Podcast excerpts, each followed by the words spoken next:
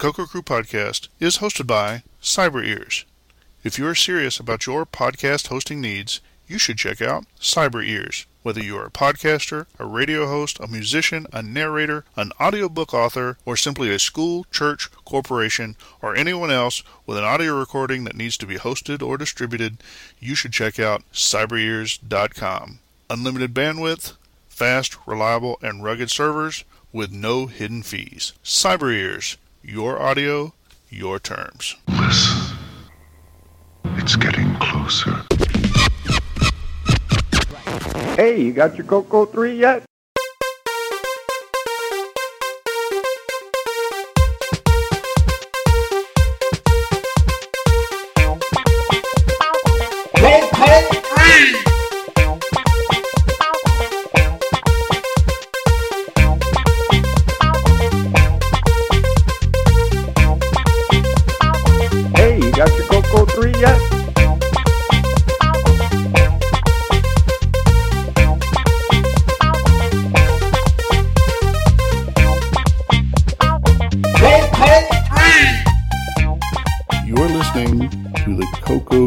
Podcast, a delicious adventure into the world of retro computing news and information featuring the Tandy Color Computer.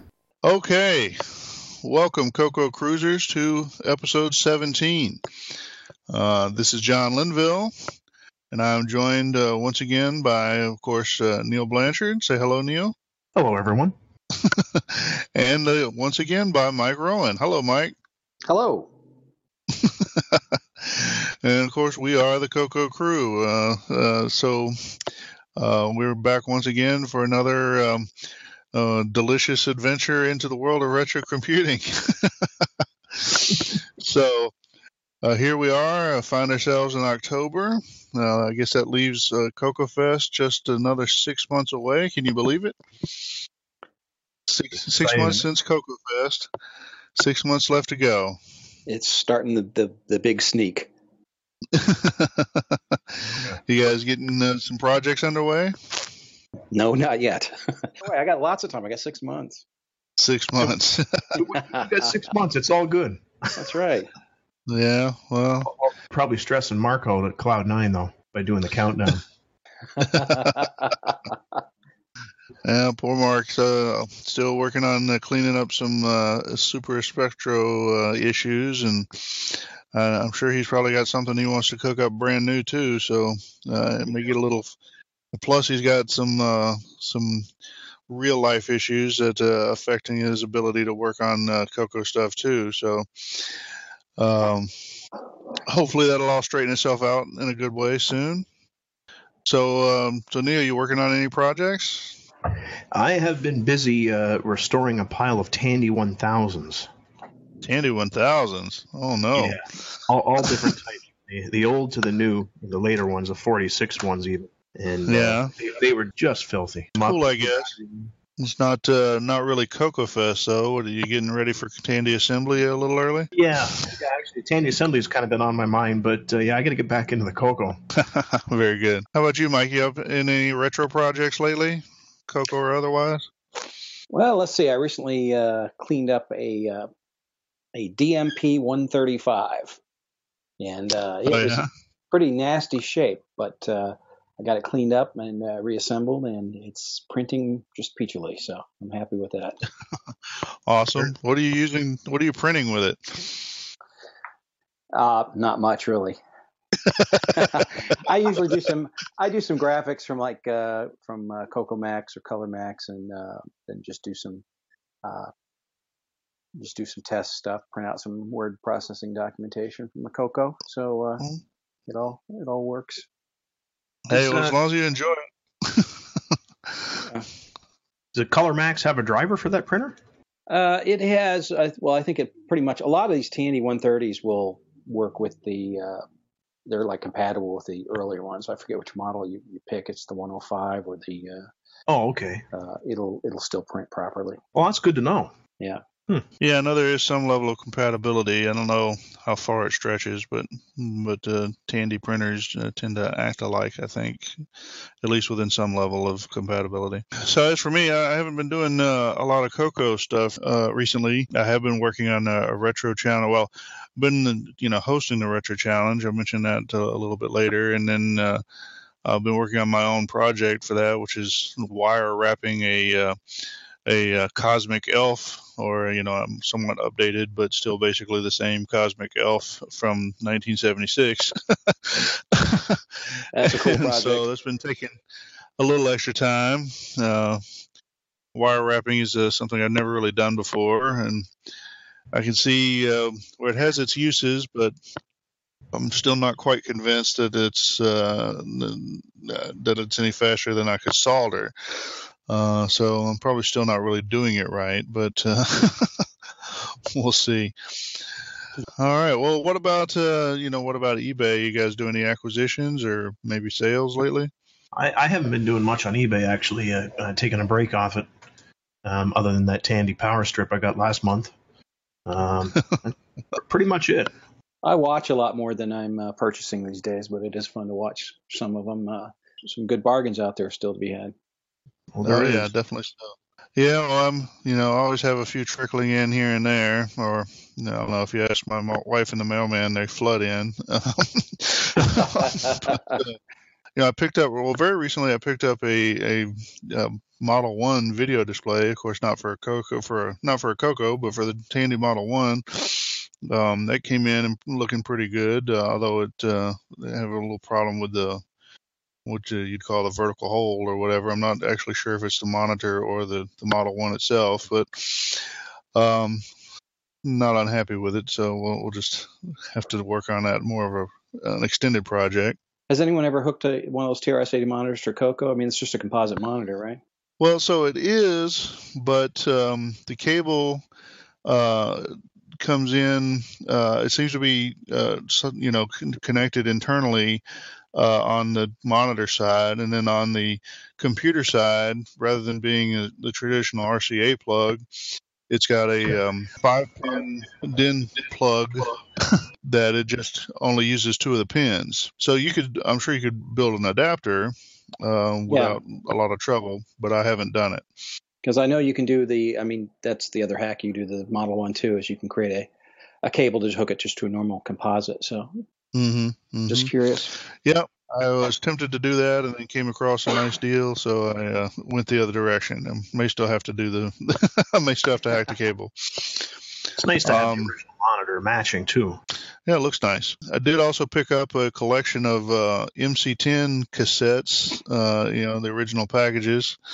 Oh, wow. And it's duplicates of most of what I had, but I was missing the math design cassette. And so now I've got original copies of all of the MC-10 software that was produced by Tandy. Excellent. That's cool. And I've got duplicates of most things too. So if anybody's hot for that, let me know. Yeah, I should be playing with Mike. I picked up a CoCo graphics designer program from Zebra Systems, which it's one of those programs from like back in the day you'd use for creating signs and banners and that sort of stuff. I had that program back in the day, and it came in this cool little binder. I don't know if yours came in that. Yeah, and mine's pretty much loose, but I did get 3 of the graphics discs too, so cool. Some extra pictures. Yeah, that's a neat package. Yeah. And so then my final big one this month is got a new in the box, still sealed, shrink wrapped Avalon Hill breakthrough game for the CoCo. Looks sort of like I actually haven't run the program, but from the picture on the box, it almost looks like a version of Breakout from like a first-person perspective. And you said it's sealed? Yeah, it's sealed in the box, plastic wrap and everything. I think it came from Puerto Rico or It was, you know, it was not the standard continental U.S. for sure. It was, oh, I'm sorry, Venezuela. Yeah, so yeah, wow. It's all the same. It's just people, you know, they don't care if I get that wrong, right? We're gonna get some feedback. Venezuela, Costa Rica, Puerto Rico. It's all the same. Yeah. No, sorry about that. Equally. Yeah. Save it for Coco List. But that's what I've been doing on eBay lately. So probably plenty enough to shame any normal human, but I'm not ashamed. I enjoy my retro stuff quite a bit. Well, I have to say, John, you always impress me in the stuff you find on eBay. Like, you know, once in a while you send me a link, and it always amazes me that you find it on there. Well, you know, all you have to do is just you know, spend all your free time browsing eBay, and it takes care of itself. Yeah, there's a hobby right there. Yeah, it's a hobby unto itself. Well, anyway, that's probably enough of a warm-up to get us started. So why don't we take a little break, hear from our sponsors or whatever, and we'll be back with our announcements.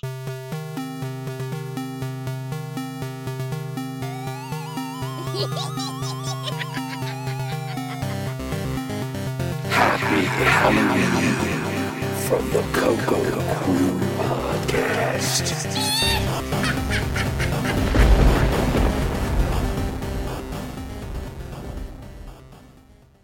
Okay, now we're back with some announcements. We are, of course, the CoCo Crew podcast. We are available on Twitter as at CoCo Crew podcast, all one word. We are also available on Facebook. We have a page called The Space CoCo Space Crew Space Podcast, or The CoCo Crew Podcast. Just search for CoCo Crew. I'm sure you'll find us. We are available on iTunes, on Stitcher, and on Google Play, although I have to mention that for some reason Stitcher is stuck and is still, at this point, is still listing our latest episode as 15, when, of course, 16 has been out. 16 is a little large, so I'm not really sure, you know, that is playing into them not updating their feed or what. I have sent them email. They did not reply. We never have gotten a lot of listeners through Stitcher, so hopefully this is not a lot of people being affected. But just so you know, if you are or you would prefer to be a Stitcher, you know, we've tried to settle this with them, and so far they've been intransigent, so I'm not really sure what's going on there. Anyway, we are available through iTunes and Google Play. I think we're also available on TuneIn, which is available through that nifty new Amazon Magic Speaker or whatever it's called. You guys know what I'm talking about? Yeah, Alexa. Yeah. So probably should add that in here somewhere too. But anyway, we are a member of the Throwback Network. That is a collection of retro-themed podcasts, many of which are technology-oriented, around 8-bit computers and early video game consoles and that sort of thing. But there's a few others that are simply retro. Anyway, it's quite a list. If you're looking for other retro-themed podcasts or simply other podcast entertainment, you may want to go and check that out. In addition, we are a member or listed on the Game by Game Podcast Information Hub. This is also a list of retro-themed podcasts. These are particularly technology-oriented podcasts dealing with, well, of course, video games. So if you're looking for retro-themed podcast entertainment, do check out either of those links. Audio for the CoCo Crew podcast is hosted at CyberEars. If you have a need to host audio for whatever reason, your own podcast or, you know, whatever you might have, then be sure to check out CyberEars, where you get your audio on your terms. If you'd like to reach us by email, Of course, Neil and I, we need to add Mike into this, I guess. But for now, at least, it's still Neil and I are available as either show at CoCoCrew.org, podcast at CoCoCrew.org, or feedback at CoCoCrew.org. And, of course, I'm available individually as John, John, at CoCoCrew.org. And if you'd rather talk just to Neil, you can reach him as Neil, Neil, at CoCoCrew.org. That is our standard set of announcements. Now we're going to hit some announcements for some upcoming events. By the time you hear this, you may have already missed the Portland Retro Gaming Expo, but... you know, if not, you may want to check it out. The link's in the show notes. It is, of course, a retro gaming-themed event held in the Portland, Oregon, Oregon Convention Center in Portland, Oregon. The event covers all sorts of retro gaming, consoles, arcade, 8-bit computers, all that sort of thing. If you are in the Portland or the Pacific Northwest area of the United States, I recommend you check out the Portland Retro Gaming Expo, October 21st to 23rd. Coming up November 19th and 20th of 2016, there is the Vintage Computer Festival Europe, which will be held in Zurich, Switzerland. This, of course, is a vintage computing festival event open to a variety of old machines. You'll see... big iron and 8-bit machines and everything in between. Looks like, you know, they've got a nice list of exhibitors and speakers and that sort of stuff. Check out the link in the show notes. Again, that's November 19th to 20th, 2016, Vintage Computer Festival, Europe. Coming up December 3rd and through 4th of 2016, we'll have World of Commodore 2016, and that is being held in Toronto, Ontario, Canada. If you are, you know, north of the border, particularly, or if Toronto is a reasonable drive for you, I recommend you go check it out. Sure, it'll be full of Commodore people, but you know they probably don't bite. Yeah, you've been to this event? I have. Yeah, it's a great event. Nice people there, and pretty much anything Commodore is going. So. Cool. If you're scared of Toronto, it's not quite in Toronto, so it's a little easier to get to. It's in Mississauga technically, but it's Toronto area. Okay, we'll set the record straight there. Well, I just know that, you know, some people don't like going into the big city. I don't blame them. It's kind of hard to get around. All right. Well, that closes us out for events this year. We keep on the list, and our first event for next year, there'll probably be a few more that'll come in before we get there, but a big event for us, for our podcast, of course, this is the 26th annual last Chicago CoCoFEST. Last, of course, is in quotes because they never know if they're going to have another. Doesn't mean it'll be the last one ever. It just means that it's going to be, you know, well, when it happens, it'll be the last one so far. Anyway, it's a great event. It'll be held in Lombard, Illinois at the Heron Point Convention Center, April 22nd, 23rd of 2017. Come on out and join us. I'm sure all of us will be there. We'll have talks on retro computing, CoCo in particular, see new products, new faces, new friends, new programs. I'm sure it'll be a great event, and I hope to see all of you there. Yeah, you at CoCoFest, Neil? Have I been to CoCoFest? Are you going to be at CoCoFest? Oh, you're definitely going to be at CoCoFest. Yeah. Was that Mike trying to get in there? Yeah, I was going to say it's definitely a good time, and if you haven't been to a CoCoFest, go to one. You'll have a good time. Yeah, it may have beneficial effects on thinking or mood, and may make you. More likely to reach out to your fellow retro computing hobbyists. It's a great event. My only complaint is too fast. Yeah, they do go a little fast. All right. Well, coming up after CoCoFest, is post CoCoFest, shall we say, in June 9th to 11th, 2017, will be the Southern Fried Game Room Expo held at the Renaissance Atlanta Waverly Hotel and Convention Center. This is a gaming-oriented event, of course. They usually have both like arcade and pinball exhibits. I think they have game consoles exhibits as well. They have a Facebook page and a Twitter handle. I'm sure you can find out more information. But I recall that last year they sold out of their hotel pretty early. So if it's the kind of thing that interests you, you may want to keep an eye out on that and make your plans to get to Atlanta a little early.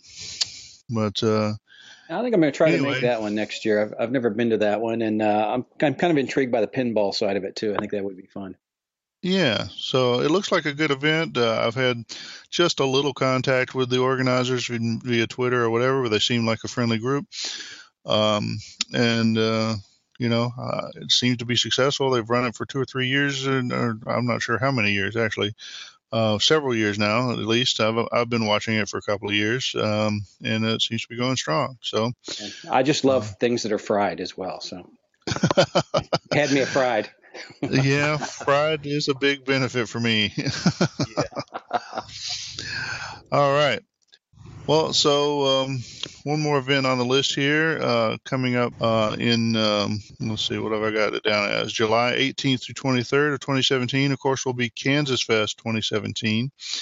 Now, Kansas Fest is an Apple II event, but it is kind of a unique event. It's even a bit older than CoCoFEST, and it certainly has a devout following of Apple II devotees, shall we say, but it's also been drawing other retro computing enthusiasts for the past several years.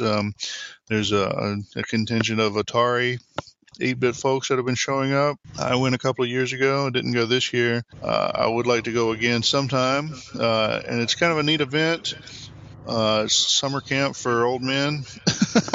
They actually rent out a dorm in the summertime at Rockhurst University in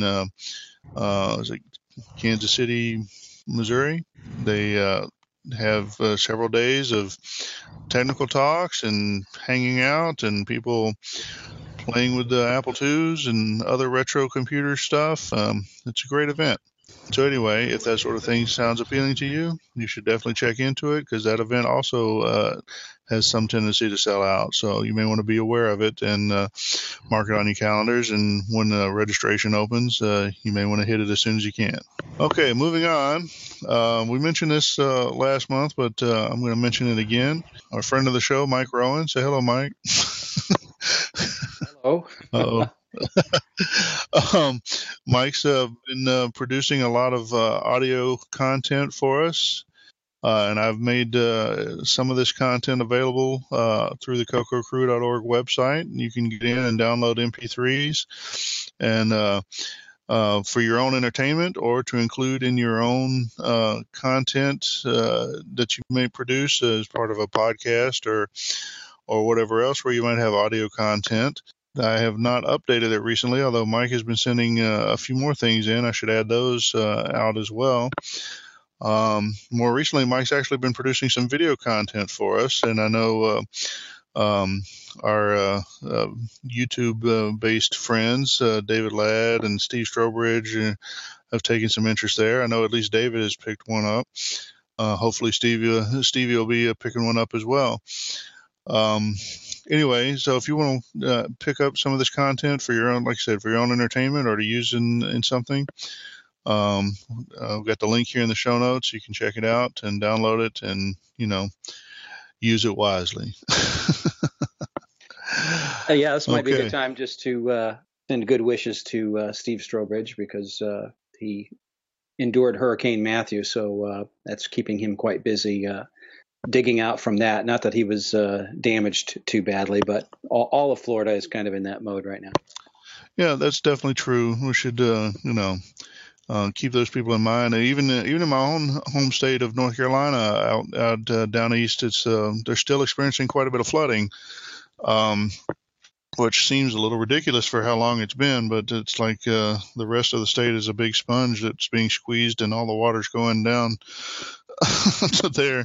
Not to make light of it. It's a very serious situation for those folks. But yeah, I know Steve definitely he had some pictures showing his preparations that were keeping him busy before the hurricane, and undoubtedly he's got plenty going on. And then, you know, we've got the map we talked about last episode. There's a lot of Coco people between here and there that probably had at least some effect by the big storm. So hopefully everyone kept their head down and didn't go driving in the floods and all that sort of thing that silly people do. And their Coco's dry. And keep your Coco's dry. That's right. All right. So one more announcement, sort of a vanity thing for me. We'll mention a retro challenge many times. This is a twice a year event where retro enthusiasts from around the world get together, kind of propose their own projects, and just spend a month doing silly things with their silly or maybe not so silly, but interesting things with their old computers. There've been some changes in the organization of that event, and I ended up being the host of the event now. Current event is for the month of October of 2017. As we record this, we are right in the middle of the Retro Challenge 2016/10, so October 2016. We do have a couple of people that at least have paid some lip service to having an interesting Coco there, and a couple others who are actually doing some Coco specific projects. I think we're going to mention those a little bit later in the news section. But yeah, if you're interested in retro computing and its various aspects, you'll probably find at least one project as part of Retro Challenge that will entertain you. So come and check it out. That's available at retrochallenge.net. Are you still accepting entries? Well, I have been. I did put on a please no more entries, and then I got one more that I'm going to accept. So if you really want to get into the contest with 2 weeks or less to go, I guess I'll let you in. You know, like I said, you're going to be judged based on what you've done in the month of October. So, you know, that's up to you if you think you can make a go of it in 2 weeks or less. But like I said, so far I've accepted every entrant. At this point, we might need more prizes to to have a reasonable distribution. I think we were up to about 35, 36 entrants. Wow. That's quite a bit. That's great. So, yeah, well, it's good to have a lot of activity. So, yeah, for sure. Into our weird little hobby that nobody plays with because it's all just for old nerds, right? But, oh well. All right. Well, anyway, I think that probably concludes our announcements. So let's take another little break, and we'll be back in just a bit with some news. You're only young once, but you can be retro forever. A single spark of imagination can ignite the flame of the extraordinary. Introducing Tandy Assembly, the first gathering completely dedicated to Radio Shack and Tandy computer enthusiasts. Extraordinary. Recapture the excitement of the early days of Radio Shack microcomputing. Relive the Tandy evolution of MS-DOS compatible systems. Meet people who continue to support and expand these retro computer systems. New products, new software, new ideas. A single spark of imagination. From Pocket Computer to Tandy 6000. From Z80 to 486. You're only young once. We're not finished rediscovering our most beloved computers. Join us at Tandy Assembly. Retro forever. Something new is coming. October 2017. Tandy Assembly. Okay, Coconuts. Now we're back with some news. The news segment, I don't know, it's still, I say it's still pretty healthy this month, but it may be a little shorter than usual. It's really only been about 3 weeks between recording sessions, so the news hasn't quite built up as much as it usually does. I think there's probably still enough here that we can make the best of it. You guys think we can do all right with this? Oh yeah, definitely. All right. Well, so the first, really our first three are all from Rick Adams. Of course, Rick Adams was a game developer from back in the day on the CoCo.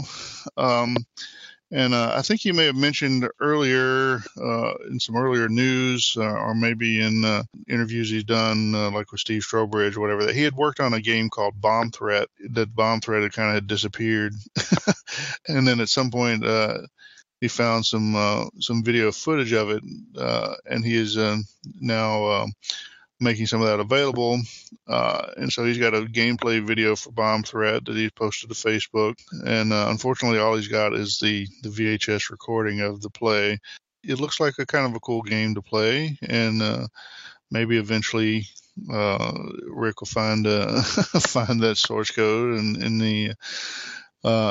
his basement or whatever. I think you made a joke somewhere about putting WikiLeaks tapes in his, giving a tip to the FBI that he's got WikiLeaks tapes in his video or in his basement to help him search.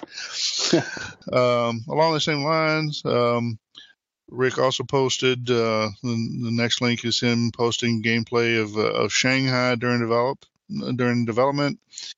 It says, note that his default tile color set at the time was different than the final colors chosen, and that she's included that color set as a hidden option in the final version. I think Neil's mentioned that. Yeah, you can access that, actually. It's there's a hidden spot on the screen if you click with the mouse. It'll enable that set. It's really cool. That's cool. Yeah. And cool. And so then one more video Rick has posted, some gameplay of Temple of Rom during development. And then he says originally his player was a simple square as an homage to the Atari Adventure game that inspired it, which I didn't realize. I didn't realize Temple of Rom was inspired by Adventure. Did you guys know that? No, I didn't actually. I was surprised to read that. I mean, I guess it kind of makes sense. They're sort of similar in some sense in the gameplay, but anyway, kind of cool. Thanks, Rick, for sharing those videos. It's cool to get some insight into the development history of those games, and hopefully we get to see Bomb Threat someday. That'd be cool. Yeah, that would. Yeah, I also enjoyed Rick's video of getting the CoCo Crew podcast set up on his Amazon device. Oh, yeah. Just ask for it to start playing, and it comes right on. That's neat. Yeah, no, that is pretty cool. We live in a golden age of technology in some ways.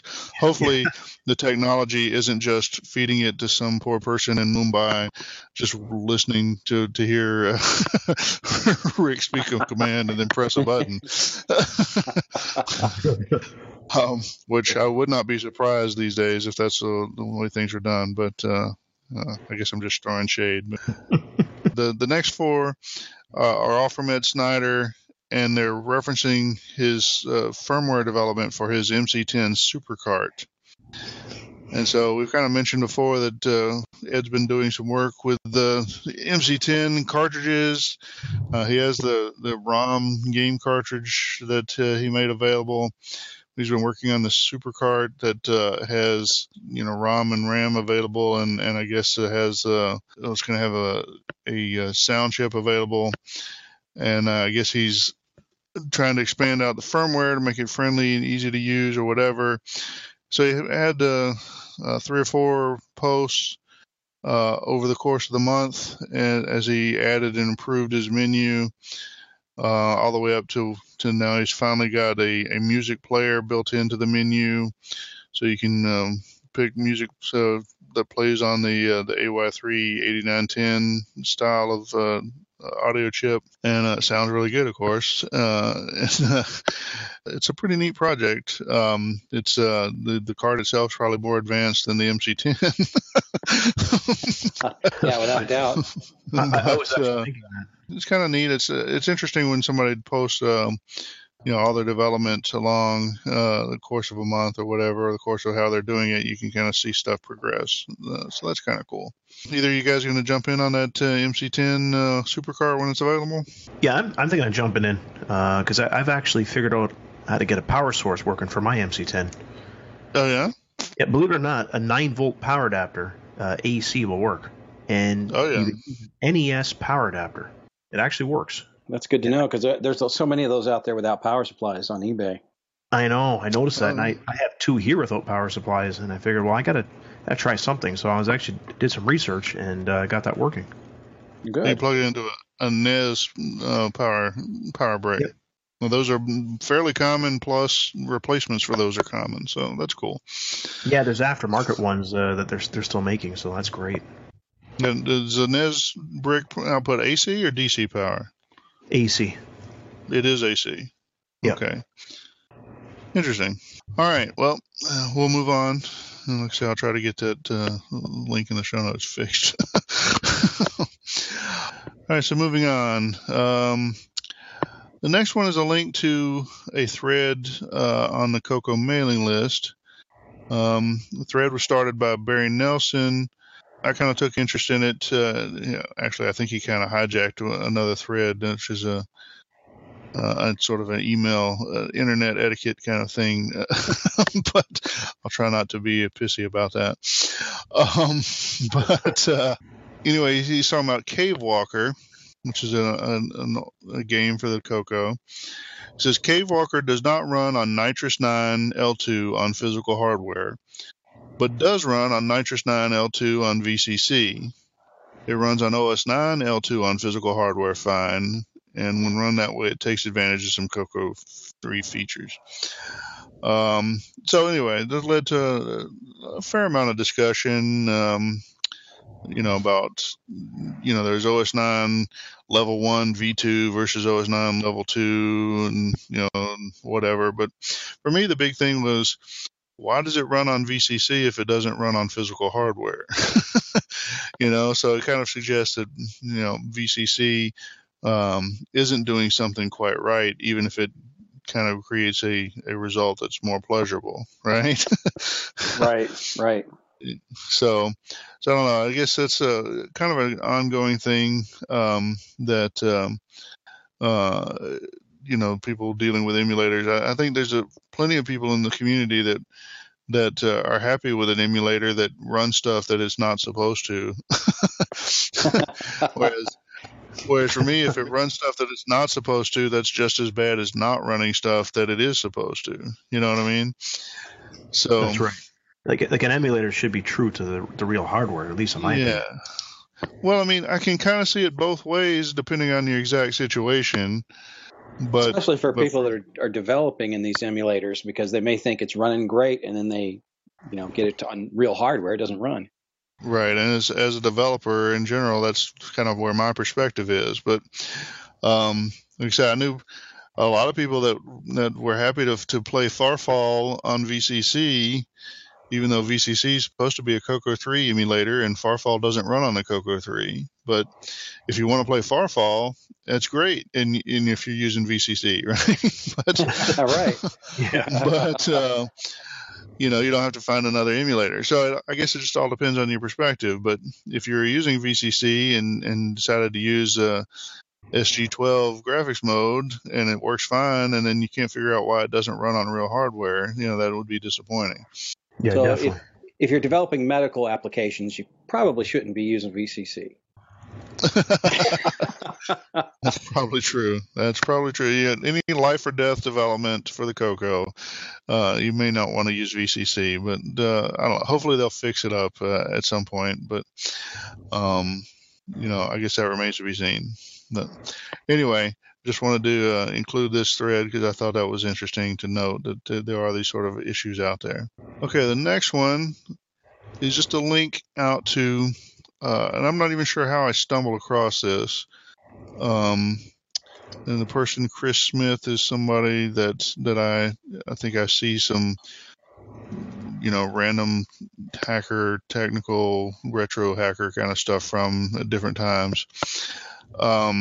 Anyway, there's a link out to his page. This Chris Smith's page on Thingiverse. And if you're not familiar with Thingiverse, Thingiverse is kind of, well, it's almost like a SourceForge or GitHub kind of page, but instead of having source code for a program, what it has is design files for 3D printers, but it's basically for any kind of 3D manufacturing. It's just that sort of most people that use it are using it for 3D printing. And so he's got a couple of projects out here that he's listed. Right now I see 4, and a couple of them are TRS-80 Model 100 related. Battery covers and such, and then a couple of them are CoCo related. One of which is a case for the Raspberry Pi, which is a popular kind of hackerish Internet of Things kind of development board that runs Linux on an ARM processor. But a lot of people use them for running like retro emulation kind of projects or whatever. Anyway, so he's got a case for the Raspberry Pi that's in the shape of a Color Computer 1. And so that's kind of cool if you're into that sort of thing, especially if you're going to use a Raspberry Pi to do a CoCo emulation. You may want to do something like that. So you may want to look at that.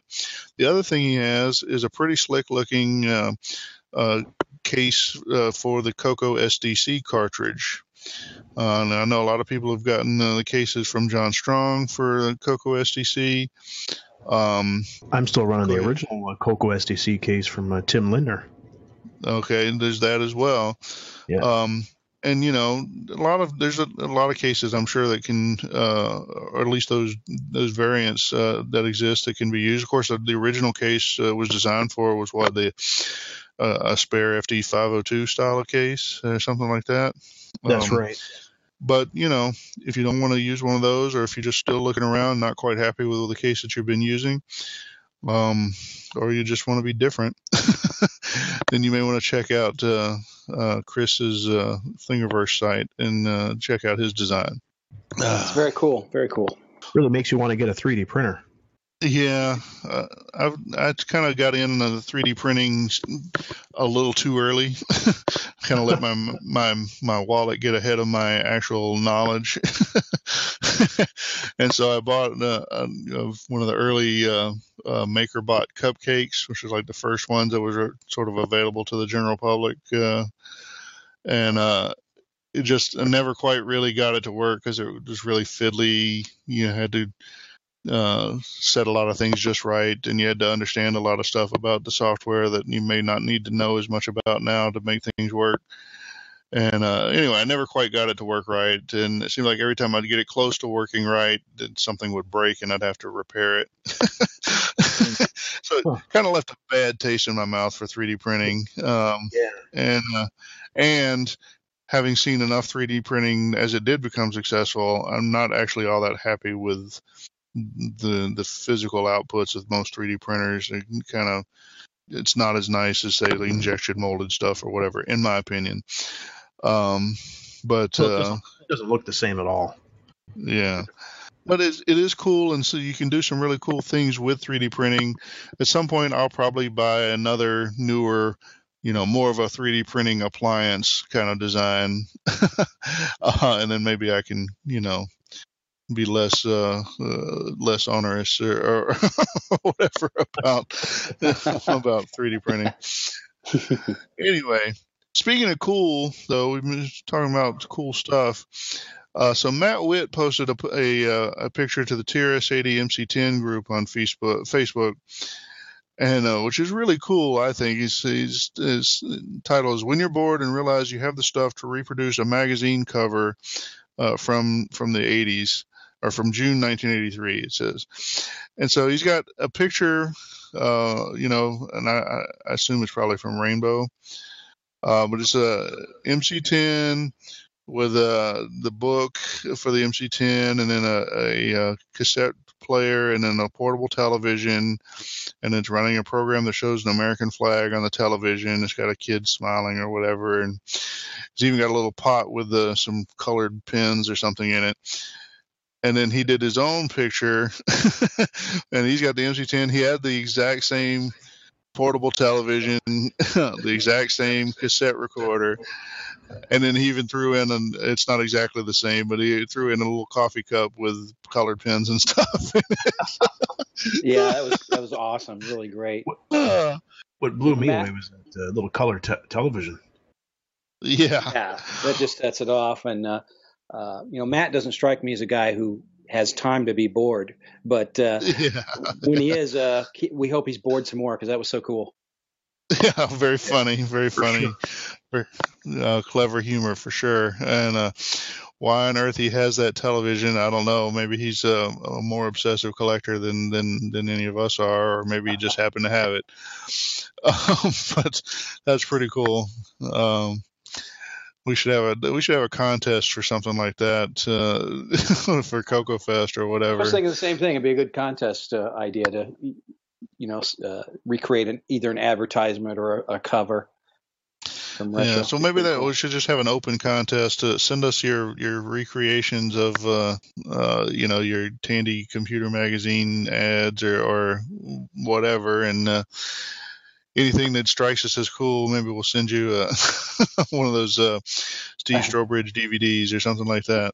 A free subscription to CoCo Crew podcast. Well, there you go. Well, nobody plays our contest. I guess everybody thinks we're too tough or something, but we need some kind of participation. So come on. That's right. Somebody send us in some cool stuff.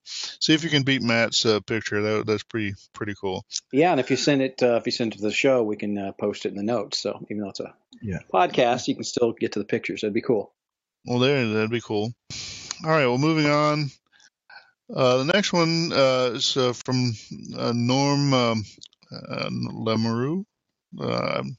Looks French, but I'm sure I'm mispronouncing it. Norm, let me know how I should be pronouncing it if I'm not getting close enough. I think you got it. That sounded good. He posted to the Color Computer Facebook group, and it's a T-shirt with graphics on it. It's Coco Cat. Happy 5th anniversary and the Rainbow 2 Coco Cat fan club member. And I guess the Coco Cat and the Rainbow 2 fan club member. And so was this an iron-on? Bill Pierce has a comment beneath it, says that he still has the iron-on and the Rainbow issue it came in. So is this an iron-on that came in Rainbow that you could put on your own T-shirt? That's exactly what it was. Yeah. Yeah, that's pretty cool. I should look and see if I've got that. We should do a run of those T-shirts. Yeah, we should remake that graphic, and this wouldn't be too hard. Yeah, if only we knew somebody who was clever with digital editing and could reproduce graphics and sound and that sort of stuff. Oh, we could change it so instead of Happy 5th Anniversary, you could say, hey, have you got your CoCo 3 yet? yeah, there you go. That sounds good.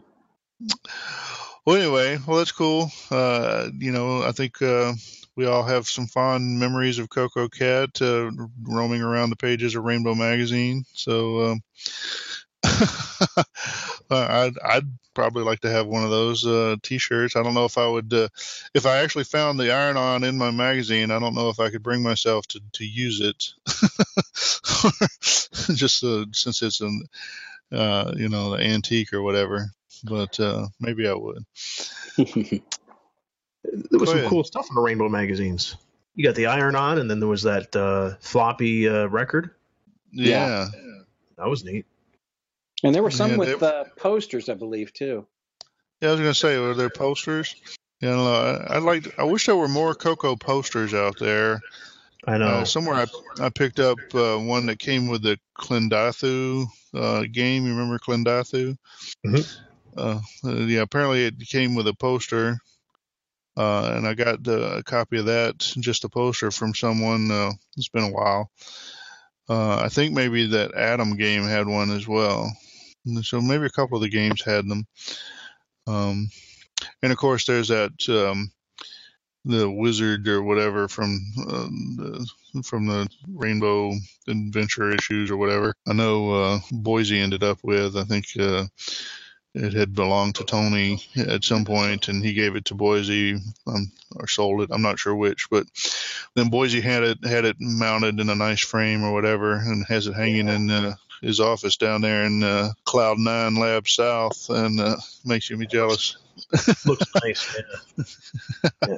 Anyway, so now we have another chapter, Chapter 33 of the Popstar Pilot Game Development Blog by Nick Marentis. And basically, this is not really about development so much as some of the details of getting it shipped and whatever. And then he has links to some videos. Actually, we're going to mention these videos a little bit later. And anyways, so he's just sort of wrapping up, I think, the project here in this blog post. I don't know if there'll be any more after that. Not many, I imagine. But yeah, it's getting close to the end of October, so hopefully those Popstar Pilot game media will be heading out across the world soon, making its way to my mailbox and yours. What do you think? Looking forward to that. Yeah, definitely. Can't wait to try that game. Yeah, it looks pretty cool. Should be fun to play. It's the perfect time of year to get something like that when the holidays coming up. That's right. Yeah. Should be fun. Yeah, and I've always been a big fan of 2D shooters, so it's kind of one of my favorite genres. Side-scrolling? Yeah, side-scrolling 2D. All right, so here's another one from Matt Witt. And this was basically just, I guess he had gotten a copy of Ed Snyder's MC-10 game cartridge. So he said, how cool is the first ever MC-10 game cartridge?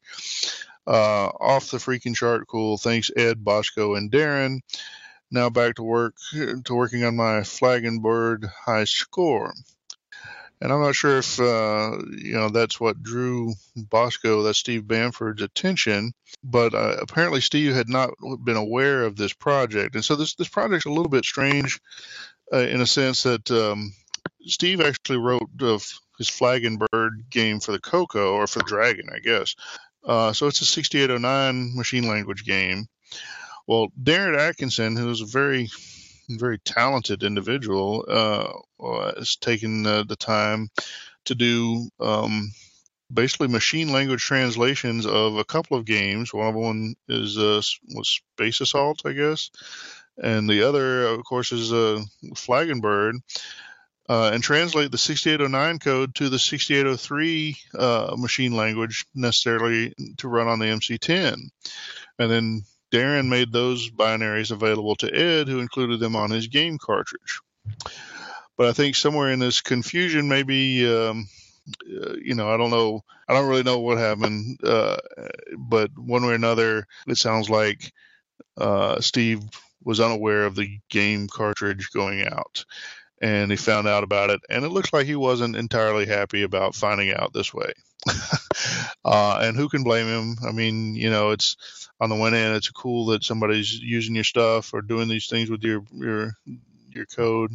On the other hand, it might be nice to know that in advance, right? So anyway, I think we're going to talk about this a little more extended fashion a little bit later, but this link is to the conversation that, or to the interaction on Facebook that kind of leads to our host topic discussion a little bit later. So just for reference, if nothing else. What do you think, guys? It's a good topic to discuss. Yeah. Yeah, for sure. Cause I think most people wouldn't mind as long as they had the heads up on it at least. Yeah. Well, like I said, I think Steve did not seem to be particularly upset. But just and I kind of a strange way to find out. Yeah, well, and I don't know that Ed really. I mean, I don't know if he made a serious mistake. He might have been a little confused, or by because I think he didn't even know that Steve Bamford was Bosco.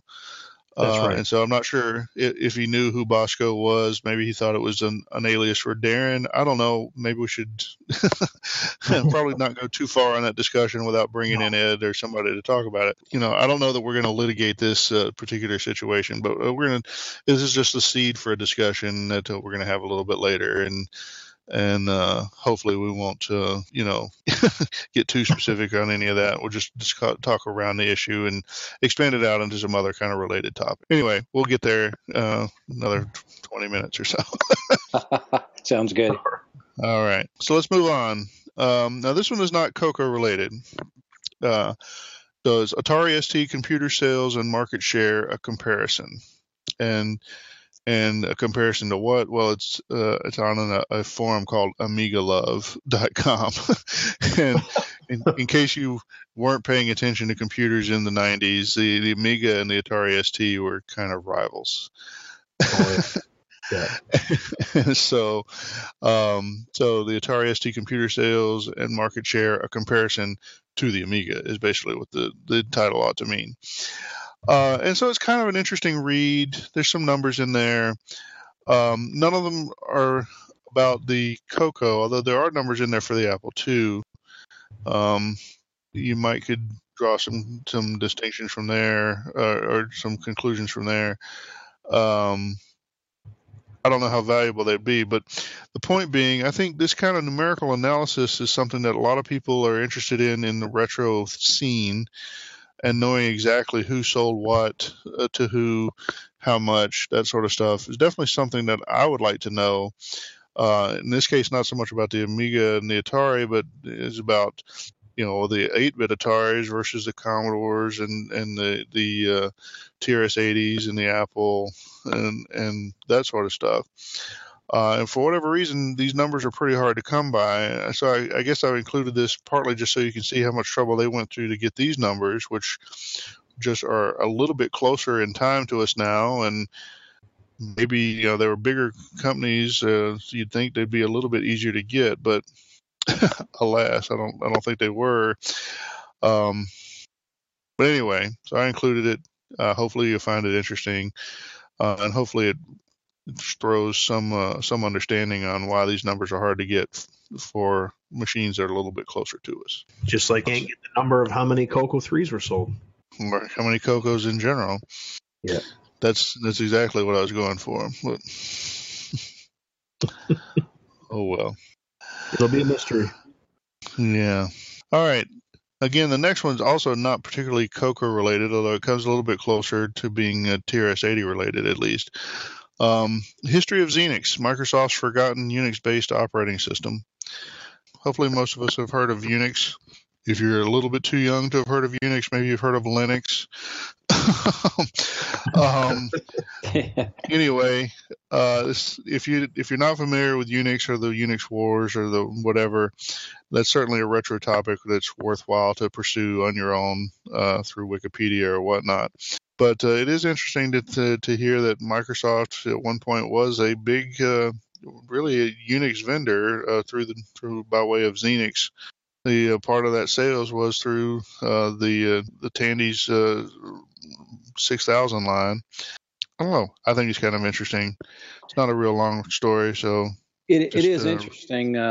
At one time, Radio Shack was like the largest supporter and user of Xenix. Because of the 6000, yeah. And it's amazing. Pete Satinsky's got some really cool videos out on his YouTube channel. I watched one recently of doing a backup to an external hard drive, and it's kind of neat because you can watch. He's using tar basically through a menu system to back everything up, but you can see all those familiar Unix Xenix commands as they're getting copied over. So kind of fun. Yeah. Moving on back to something a little more CoCo related. Of course, in many of our shows, we've mentioned Jim Geary, who's a prolific author for CoCo stuff, or particularly for the MC-10, and that's what most of these links here are going to be. But so he's got, he posted about his port of miniature golf by Mitch Voth. Which I don't know if that's a well-known game or not, but he's got a description on his blog about where the game comes from and what he's done to port it. He kind of continues on with some other games that he's picked up, Deep Scan, Graph Demo, and Fur Trade. And he's making these available on his homepage, along with all the other games that he's done, including a simulation game by David All. I should look that one up because David All posted, David All did a number of kind of type-in basic books back in the day.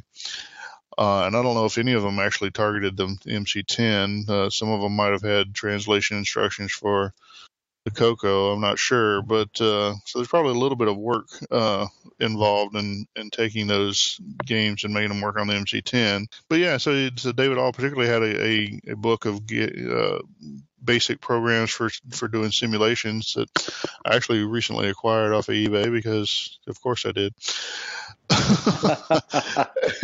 And, so I should look and see if I can figure out which one he's simulating here. Pretty cool stuff. Jim Gary, it's amazing how much he's porting over. If you need help in the basic computer language, I think it'd be safe to ask Jim. Yeah, no kidding. He's definitely got some expertise there. Yeah. And a lot of interest or free time or what, I don't know. He's enjoying himself. I know at one time he did some of this work with his, I think his son, certainly his kid. I think it was his son. And definitely I can see how if your kid wants to do that sort of thing, it'd be fun to do together. But either way, I hope he's having fun. Certainly he's still doing it, so presumably he's still enjoying himself. So thank you, Jim, for sharing that with us because it's good to have that information and let people know you're not the only weirdo playing with the old computers. Yeah, keep them coming, definitely. It's great. Yeah. Okay. Speaking of making sure we know we're not the only weirdos, the next two links come from Steve Strobridge. Steve, of course, is our big YouTube personality in the community, sort of maybe the lead one. We've got at least David Ladd is coming up on his 6 at this point. But Steve posted a couple of links where the first one is about this link's talking about CoCoFEST 25 bonus video part 1. He actually did part 2 as well. And these are videos he did basically from the sing-along or the play-along or whatever they do. It's a Saturday night kind of jam session. And I think they didn't really do a lot of singing in this time. It was mostly playing music, but I could be wrong. It's not my favorite part of the CoCoFEST, but some people do enjoy it, and it's kind of a cool, quirky thing. So some people enjoy it. I'm glad we got it documented on tape, so we can preserve it. Anyway, so he did that, and then also he has a couple of videos he did with Nick Marentis. One was a pretty extensive tape or video relating to Gatecrasher, which was a game that Nick did some time ago. And basically, Gatecrasher is based on a technology demo done by John Kowalski or Sogmaster for using raycasting, which is the technology behind Wolfenstein 3D and Doom. And so, Gatecrasher was a Doom style, or it's probably closer to Wolfenstein style of game. Where it's a first-person shooter, you go into different rooms and shoot bad guys and have an adventure that way. And so this is an extended gameplay with Nick talking to Stevie and giving him advice on how the game is played and giving some amount of insight on how the game was developed and that sort of thing. So it's a reasonably interesting video to watch. I watched it. As well as that, Nick and Steve did a video, just basically an unboxing of a preliminary copy of Popstar Pilot. And so show how the game itself is being packaged physically, and then show the gameplay and author interview, that stuff. Do you guys watch these videos? Yeah, I checked them out. Yeah, I definitely watched the Popstar. I hadn't had a chance yet to there's so many videos. Steve's like a machine putting these things out, so it's hard to get to all the time to watch them, but they are very enjoyable. They are. Yeah. Well, it's a good problem to have, complaining about too much content. But yeah. Oh, Lord. Well, cool. Well, Steve, thanks for making those videos and making us aware of them. It's good to see, like I said, more content in the community. Helps. You never know which bit is going to inspire somebody else to do their own project or add their own content to the community. And the more that we get, the more we grow and the more opportunity we have to enjoy our hobby. So very cool stuff. All right. The next one is, well, speaking of David Ladd, he had done a video. And it's setting up DriveWire 4 server on a Raspberry Pi running Raspbian Wheezy. So if you're familiar with the Linux world, shall we say, there's one of the most well-known community distributions of Linux is one of the oldest, it's called the Debian. Which literally got its name from those two kind of co-founders, a couple named Deb and Ian. So Debian. And anyway, this you know, venerable distribution is used by a number of people for a number of reasons, but for a number of tasks or purposes. But the Raspberry Pi kind of Internet of Things style computer that's out there, for whatever reason, they base their kind of standard distribution on Debian, but they're not actually officially part of the Debian project. So they've kind of got a version that they call Raspbian. And so it's a little play on words, right? And so Wheezy is the name given to the version of Raspbian. And so I think that's a fairly recent version. David is showing how to install. No, I don't know if he actually shows installing Raspbian Wheezy on the Raspberry Pi or not, but he shows how to install DriveWire 4 on top of that operating system and make use of it. So it's kind of a tutorial video. And it's just a good way to pass on some knowledge within the community. Yeah, that was a good video. I did watch that video, and one of the things I did like about it is he does not show installing Raspbian because, as he says in the video, there's dozens of those out there. So if you've got a Raspberry Pi with it already installed, he just walks you through installing DriveWire and setting it up. Oh, that's awesome. Great. And it's I mean, I'm sure other people have done that, but it's kind of cool because, you know, you could easily put a Raspberry Pi inside the case of your Coco and just always have a DriveWire 4. Wouldn't be hard to wire it to power either. Yeah. Or this could warrant that 3D printed case for the Coco 1. Like your exactly. We got to get one made for the Coco.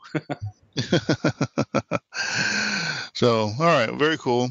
Now, the next one, this is a pretty simple query that somebody posted to the TRS-80 Color Computer Facebook group a couple of days ago. Can a Coco 2 keyboard be retrofitted to work in a Coco 1? And I think it's kind of an interesting question because the answer is sort of an it depends.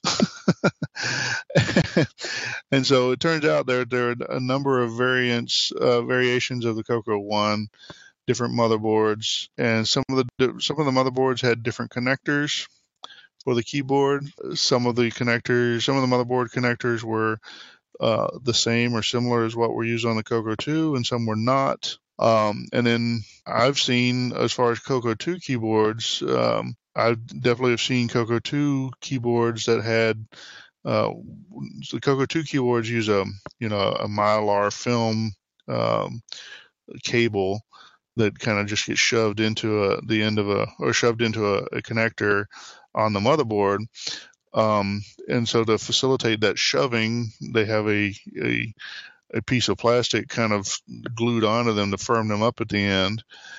But I've seen some that have it, the piece of plastic glued on one side versus some that have it glued on the other.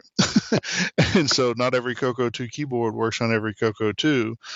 So then if you do, you know, once you answer the question of can you put a Coco 2 keyboard on the Coco 1, then you're back to but which Coco 2 keyboards will work on your Coco 1? You know what I mean? So it's kind of a complicated issue.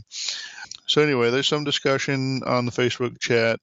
There actually, not just a month ago or so, I found a link to a CoCo mailing list. It was basically the same question. And so I've included a link to that down in the show notes using a CoCo T keyboard and a CoCo 1. And it's actually Jason Lee Steers involved in both discussions. So you probably get similar information between the two, but you never know what little factoid might escape. Right? Anyway, it's an interesting topic. Maybe we'll go into it at some point on the show, but it's a little bit, well, I don't know if it's specific or not, but I don't know. We'll take it under advisement on that. But hopefully between all this sources of information, Daniel Wolfson, who's the person who asked the question, maybe he can get a good answer. I guess a lot of people want to change their CoCo 1 keyboards because they don't like those chiclet keys. Yeah, I guess so. Or they probably wear out too, though. True. That could be they can't find a CoCo 1 because I know I'm a fan of the CoCo 1 chiclet keyboard. I think yeah, I like it too. Dismiss it too early. If you use it for a while, it's actually quite good, I think. Yeah. I know as a kid I had a CoCo 1 and I was pretty good. I could actually touch type on the chiclet keyboard. Of course, my hands were smaller then, but and they move better. But and if you think about it, we've actually gone back to chiclet keyboards. I mean, most laptops now, even desktop keyboards. Yeah. So I don't know if that's too good, but yeah. Anyway, well, moving on. There was a query to the CoCo mailing list, which in the past, Jim Brain had been working on a replacement for the multi-pack interface, and his base replacement was 4 ports, but then I guess he also had a configuration where you could go up to 8 ports. The use of the way the slot settings are encoded on for use of the different selecting different ports on the multi-pack, I think lends itself to being extended certainly beyond 4 ports, and so. There are some designs floating around for 8-port MPIs, maybe even bigger. But I guess some people want an 8-port MPI, and particularly I guess it was Camelus BlockX was asking about it. So he sent a couple of these out asking for these updates. And so finally Jim responds that he's not working on it right now. His system can support 8 ports, but he's concentrating on using it for 4 ports because he doesn't think 8 ports is of much practical use. So if you're hoping to see an 8-port MPI come out, you may want to refocus your hopes, or you need to contact Jim and tell him why you really need it. 8 ports. Imagine how huge that would be. Yeah, I don't really see much reason to have 8 ports unless you got some pretty specialized combination hardware on the CoCo, yeah. But I don't know. Talk about some desk real estate. Yeah.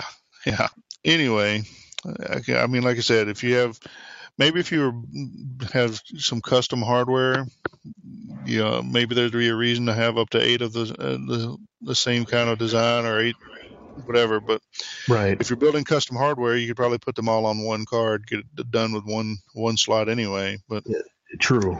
Yeah, I think that's kind of the size of it, or an interface to some other kind of bus. Yeah. All right. Well, so our last 3 news items are really. You know, I mentioned we have over 35, I think, retro challenge entries, but not that many of them are really CoCo specific. There's a couple of beyond these that mention a CoCo, I think maybe trying to curry favor with the judge. but there were 2 or 3 that kind of seemed a little more focused on a CoCo. So I'm going to go ahead and give them a little publicity here because, you know, judge, it's my prerogative, I guess.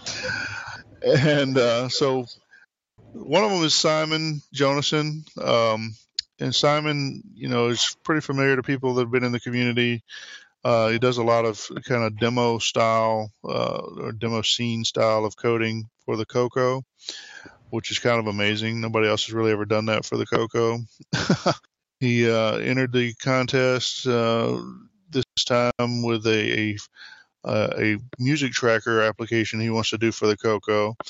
And this is essentially the Amiga style tracker sound player. For the CoCo, I think he's targeting when he says CoCo 1, 2, or 3, you know, it's looks like a cool project. His last blog entry was October 3rd, so hopefully we can maybe we can rattle his cage by mentioning him on the podcast and get him back on track. We'll see, but it's a cool project, and I hope that we get some software out of it and people can play mod tracker type of music on the CoCo. That'd be pretty cool. See, the next person is a Jeremy Harton. Jeremy, I don't think he's done a great deal. It looks like he was just sort of trying to find something to do with his CoCo. Mentioned using his tape deck and learning DriveWire 4. One of his blog entries says he managed to load a tape version of Scripsit and save and load a file with Audacity. Jeremy, I hope you're having fun, and hope you're learning something about your CoCo, and you know, maybe we can get something cool out of the experience at least. All right, the last one was this is the late last minute entry that I mentioned earlier. All right, so this is Derek John Evans, and we mentioned him, I think, in the last episode for his WinCMOC project, where he had pushed some stuff up to GitHub, where he had done some work on enhancing CMOC. That's the C-Lite compiler from Pierre Sarrazin. Anyway, he's got a project now that he's running. And it says his goal is to get his 26-year-old Color Computer 2 connected to his Windows system so he can browse, load, save files. Now, of course, that sounds a bit like DriveWire, but I guess he's looking for something that maybe is a little simpler than DriveWire to use as part of his development process, I guess. I don't know. We'll see where he goes with it. Like I said, he's kind of a late entry, so he's only got a couple of weeks to work on the project. But I don't know. Hopefully it'll be cool. We'll be looking for some cool results from that. Yeah, it's sometimes interesting to see how people will approach the same problem differently. Yeah. Yeah, everybody has their own ways. All right, well, that's the end of the news. So we're going to take another little break, and we'll be back to discuss some listener feedback. The Adventures of CoCo Cat! Brought to you by the makers of Gimme Crisp, the tasty oat cereal featuring crispy magenta and buff O's, now with 3 vitamins and herbs. And now, Chapter 9, The Contract. Last episode, Mr. Kirkins and CoCo Cat were making their way to sign the new conference center contract for CoCoFest. Gee, CoCo Cat, I can't wait until the next CoCoFest. This one ought to be a doozy. The only thing we have left to do is make it all official by signing the papers. Good afternoon, Miss Parker. Hello, Mr. Perkins. Hello, CoCo Cat. I'll let Mr. Norton know you're here. Yes, Madge. Mr. Norton, Mr. Perkins is here for his 2:00 appointment. Send them right in. Pleased to meet you, Mr. Norton. We usually work with Mr. Yonkers. Is there some reason he's not available? He took sick at the last minute. Listen, we have to discuss the contract price. Gosh, Mr. Norton, we're really excited about CoCoFest. Yes, well, I've prepared the papers, but we have to discuss the cost. The cost, but I already agreed on the price with Mr. Yonkers last week. I have his official quote and everything. Pipe down, you two. Listen, I know for a fact that more and more people are attending CoCoFest. That means more dough in your pocket, and that means I want some more in mine. I have sales quotas, you know. Calm down, CoCo Cat. Listen, can we speak to Mr. Yonkers? I'm sure he'll clear up this whole misunderstanding. No, I don't think so. You either agree to the increase or we're going to have trouble, Mr. Perkins. You shouldn't have said that. Get him off! Get him off! Get him off! Get him off me! That's him, officer. Oh my goodness! Mr. Yonkers! Mr. Yonkers! What happened? This scoundrel tied me up so he could put the squeeze on Mr. Perkins. Come on, you. We're going downtown. I'm glad you're all right, Mr. Yonkers. I guess with all the excitement, I'll probably have to come back to sign the contract. Horse feathers. I have the real contract right here.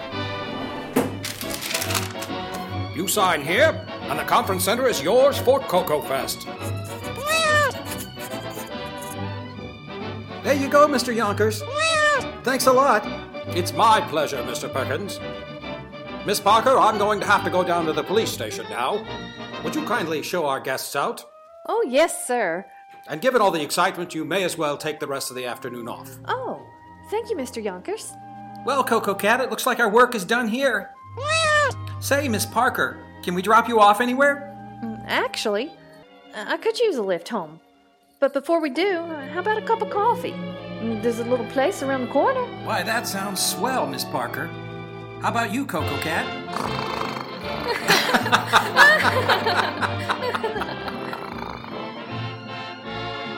This concludes another fine adventure brought to you by the makers of Gimme Crisp, the tasty oat cereal featuring crispy magenta and buff O's. And now, to all of our Coco Cat Club members, get out your secret hexadecimal to ASCII decoders. This week's message: 4 7 4 9 4 D 4 5 4 3 7 2 6 9 7 3 7 0. Be sure to tune in next week for The Adventures of Coco Cat!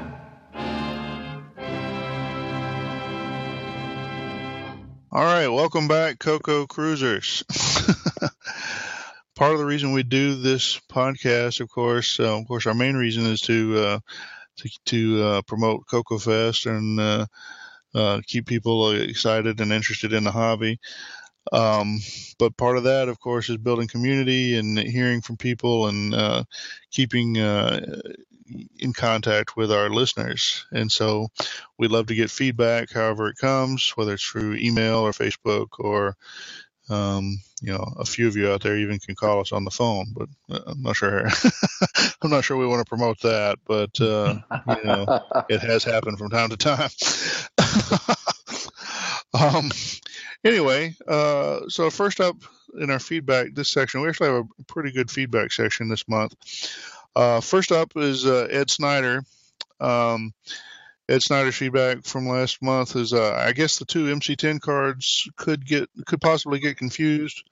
One is just a basic software / RAM card with 32K of RAM and 16K of ROM. He goes on a bit, and then these boards are not based on the MCX128, by the way, though I can see why it might be thought so since I produced a couple of runs of those. I think I said that I was thinking they were similar, mea culpa in that case. Interestingly enough, however, there may be a version of MCX Basic included on the SuperCart firmware. So a little bit of a pre-announcement there, but the SuperCart may include MCX Basic as an option. MCX Basic, of course, is an extension of Microcolor Basic. It kind of makes it a bit more like Extended Basic, I think, is the gist of it. There might be even more to it than that, but basically it's a better Basic for the MC-10. Anyway, so there might be even more reason to buy the SuperCart firmware when it becomes available. All right, the next up comes from, is it Kieran Anscombe? I think that's Kieran. Kieran. Actually, I'm not exactly sure. I'm going to say Kieran. Kieran, if I'm mispronouncing your name, you know what to do. He says, I think I might have mentioned this on IRC, but as you're interested, it might be worth noting that XROAR, Kieran, of course, is the author of XROAR, by the way, that XROAR does this semi-properly now. This is in reference to NTSC artifacting. So as of version 0.34, by having a variable color burst signal that's multiplied with a low-pass filtering of the signal to generate the color.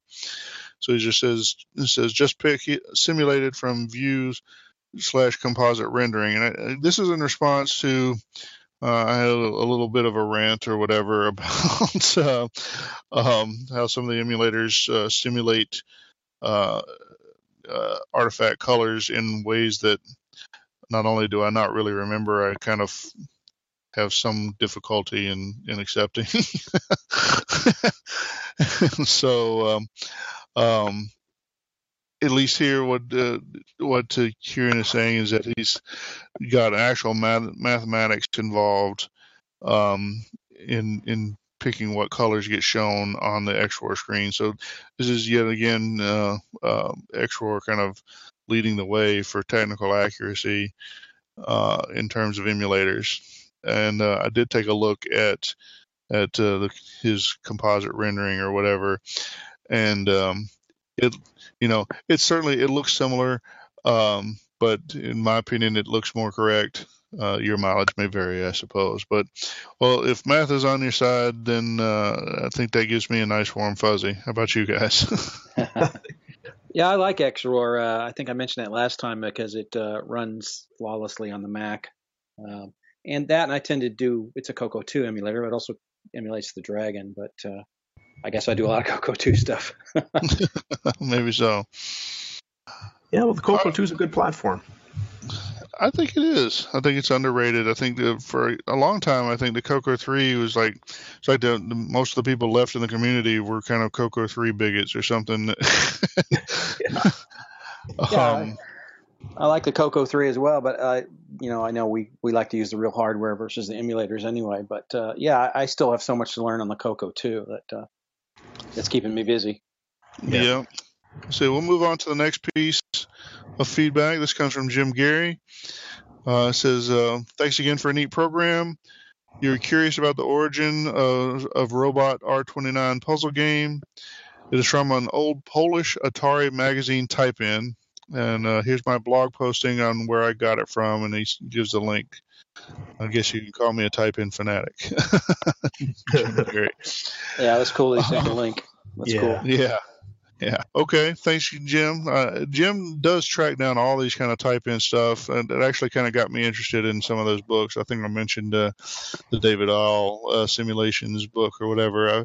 I've been picking up some books like that myself with the basic type-in games. And so when I'm old and infirm in the nursing home, at least I can have my CoCo there, and I can be typing in basic games.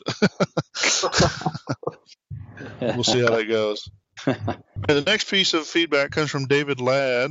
I think this is in response to we're talking about the Bud Pass assembler, disassemblers, and how they were DOS-based utilities, and how that is enough to kind of turn me off since I don't use DOS or Windows anyway. David says, one of the things I do for old DOS utilities in games is I use DOSBox. It works really well, and DOSBox is in most Linux distros as well. So DOSBox is a cool program, and it does have good compatibility for running DOS-based stuff, and it's better even than just running DOS in a window or whatever, because you actually can kind of control some things. You can kind of tell it to emulate different kinds of sound hardware or whatever. You have a lot more control over the simulation, and so it's kind of cool for that.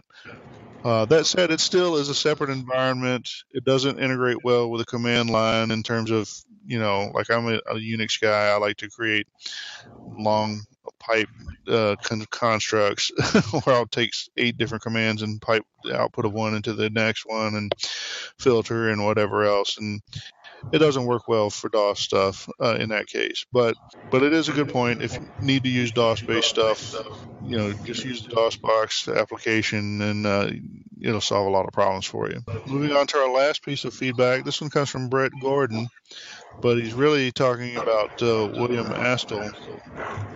William, of course, was the man behind the LWSM toolset, but this is talking about, I guess, episode 15, where I talked about some disassembly, code disassembly or whatever. It says, William Astle has an awesome video commentary on how he most masterfully, if I may opine, disassembled Dungeons of Daggerath. He has a link to the YouTube, and then his HG, which means Mercurial, is a source control system. And his HG or Mercurial repo with very nicely disassembled and extended Dungeons of Daggerath code, and so he's got another link there. So there, if you want further background info on disassembly, or if you want to know more just about Dungeons of Daggerath, there's a couple of links that might help you learn. You going to go check them out, Neil? Oh, I already have. Oh, yeah. William's a smart guy. Oh, yeah. Well, I think that concludes our feedback segment for this month. Like I said, we would love to hear from you. Send us email, contact us on the Facebook group. Let's say we're going to have to get Mike plugged in on the feedback email as well, I guess. But reach out to us however you have to contact us, and we'd love to hear from you. Send us audio, send us emails, send us a link to your YouTube videos, whatever works for you. You know, let us know how we're doing and what information we're missing and, you know, whatever else. All right, we'll take a little break. And we'll be back with our host discussion. You are listening to the CoCo Crew podcast with Neil Blanchard and John Linville. Like how I switched those names around? I'm the original gamer Stevie Stroh, and I'm a coconut. And if you're a coconut too, then visit imacoconut.com for all kinds of cool Coco links, including my YouTube gaming videos. So visit imacoconut.com and long live the Coco. Back to you, Neil and John. All right. Well, let's move on to our host discussion segment. So... I think we mentioned in the news segment kind of the impetus for this discussion where project that kind of picked up on someone else's earlier project, but the person responsible for the earlier project didn't find out about it until after the second project was released, created a little bit of a dust-up, some uncomfortable feelings or whatever. I think probably we can all... agree that ideally that would not happen, that ideally, you know, everyone would kind of reach out and make the proper introductions and discuss things and whatever. But, you know, we do live in the real world and sometimes things don't happen that way. People don't exactly know who everyone is, or sometimes people don't understand or don't know the origins of one project or another. It's also somewhat similar to, and I'm not saying this is not what happened here, but, you know, if you had a situation where somebody had been working on a certain project and then someone else comes along later unaware of the first project and they kind of do the same kind of project on their own, but differently or whatever, you know, this is sort of back to the stealing projects discussion I think we had a while back. There's a lot to discuss here. I guess, you know, one thing that would be, you know, if you had a fairly clear project, you know, with a license, say, you know, feel free to use this, don't call me, then if you got upset about somebody using it without calling you, obviously that would sort of put you in the wrong, but that's not what happened here. I assume there was no ill intent. I don't know. What do you guys think? What would you have done different, or how do you think things should have been done different? Like I say, I really don't think anybody intended any ill will. I don't know. Just let me throw it out there. What do you guys think? Somebody pick it up. Well, I don't think anybody, you know, especially in this case, I don't think they did it obviously on purpose. I mean, especially in the retro community, for example. I mean, it's not really, at least I don't think it's like a cutthroat business. You know, people aren't really trying to pirate or copy someone's project or put it out on something else. It's just, you know, miscommunication. Right. Yeah, I definitely think it's definitely some miscommunication. It's a little tougher too, with especially if you're looking at a really old program or something that's been around for several years. It's not like there's lots of metadata attached to an 8-bit computer program like today. I mean, even if you have an author's name, what are the chances of you actually finding them and making connection with them? That can be a challenge. Yeah. I know somebody who's worked on a project where they're essentially doing kind of what you might call a hostile port. You know, they're kind of porting an old game to the CoCo, but, you know, they know that the author is out there, of the original game is out there alive somewhere, but for whatever reason, unreachable. And they're kind of in a pickle or whatever. They've got the code kind of written and ready, but they're not willing to move on without the person's sort of consent, but then the person won't talk to them. What do you do in that situation? Do you move on and hope for forgiveness? Do you just not let your stuff be released because the other person, who may be completely unaware of you, just, you know, isn't bothering to answer their email? I don't know. I think in a case like that, it would come down to if you're charging and making money on it as well. That might be another factor. Yeah. Well, so I agree that might be another factor, but then to tie it back to the case that started the discussion here, you know, if you sell what's really a piece of hardware, and then load it up with some software. I think this is part of the original discussion. Is, you know, you loaded on some software that was kind of freely downloadable, but you kind of made it sort of a selling point of your hardware. You charge some amount for the package. How much of it goes for the hardware? How much of it was only because people only spend it because of the software, whether the software is supposed to be free or not. You could toss this around a lot of different ways. Well, I think in a retro computing community, probably more than anything monetary, obviously, is getting credit, which you can't argue that people deserve credit for work that they did, especially if it's only credit.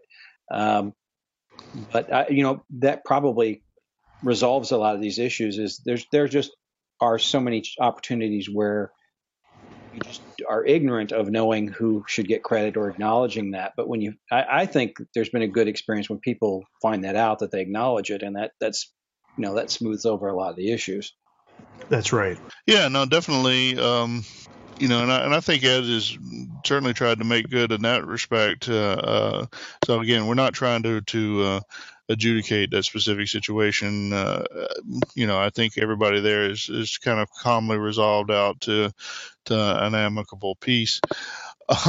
But just in general, if you do find yourself in such a situation where kind of a misunderstanding has occurred, and just, I guess it's just to take the mea culpa and, try to be as apologetic or whatever as possible, try to keep the peace. Now, I will say this doesn't always work out. I'm sure you guys probably remember a certain individual on the list a few years ago who became very angry at me over the use of a certain graphics mode in some programs. You remember this? You know what I'm hinting at? Yes. And no amount of apologizing or trying to set the record straight was enough to satisfy that person. I'll try to limit my speculation on what that person's real problems were, but sometimes some people are not very reasonable about these things, and I guess at that point you just have to walk away. And if that had been the case of me actually shipping some product that they had developed or whatever, I guess I would have to turn that off and not do it. But in this case, you're talking about knowledge of something that how to do something on a computer. It's like, yeah, completely different. It's a little bit different. Yeah. Although we do live in a world of software patents, I suppose, but trying to patent software on how to do something on the hardware of a computer from 30 years ago seems at best a bit questionable. Yeah, definitely. I would just make one more addition as far as talking about etiquette is in this social media world that we live in, I think people often forget that there is such a thing as private email.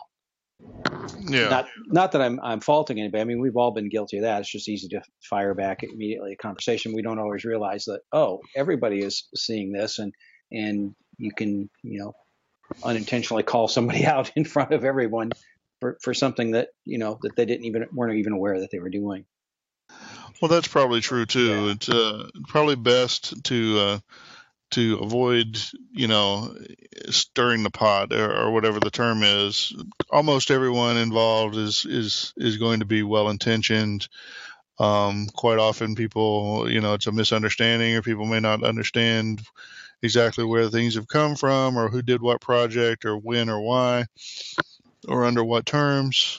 There's only so many of us interested in retro computing, so best if we can keep friendly terms with everyone. And I think that's where we are here too. I think everyone's on friendly terms, and things have largely been resolved. Hopefully, we're not prolonging any kind of conflict by discussing it.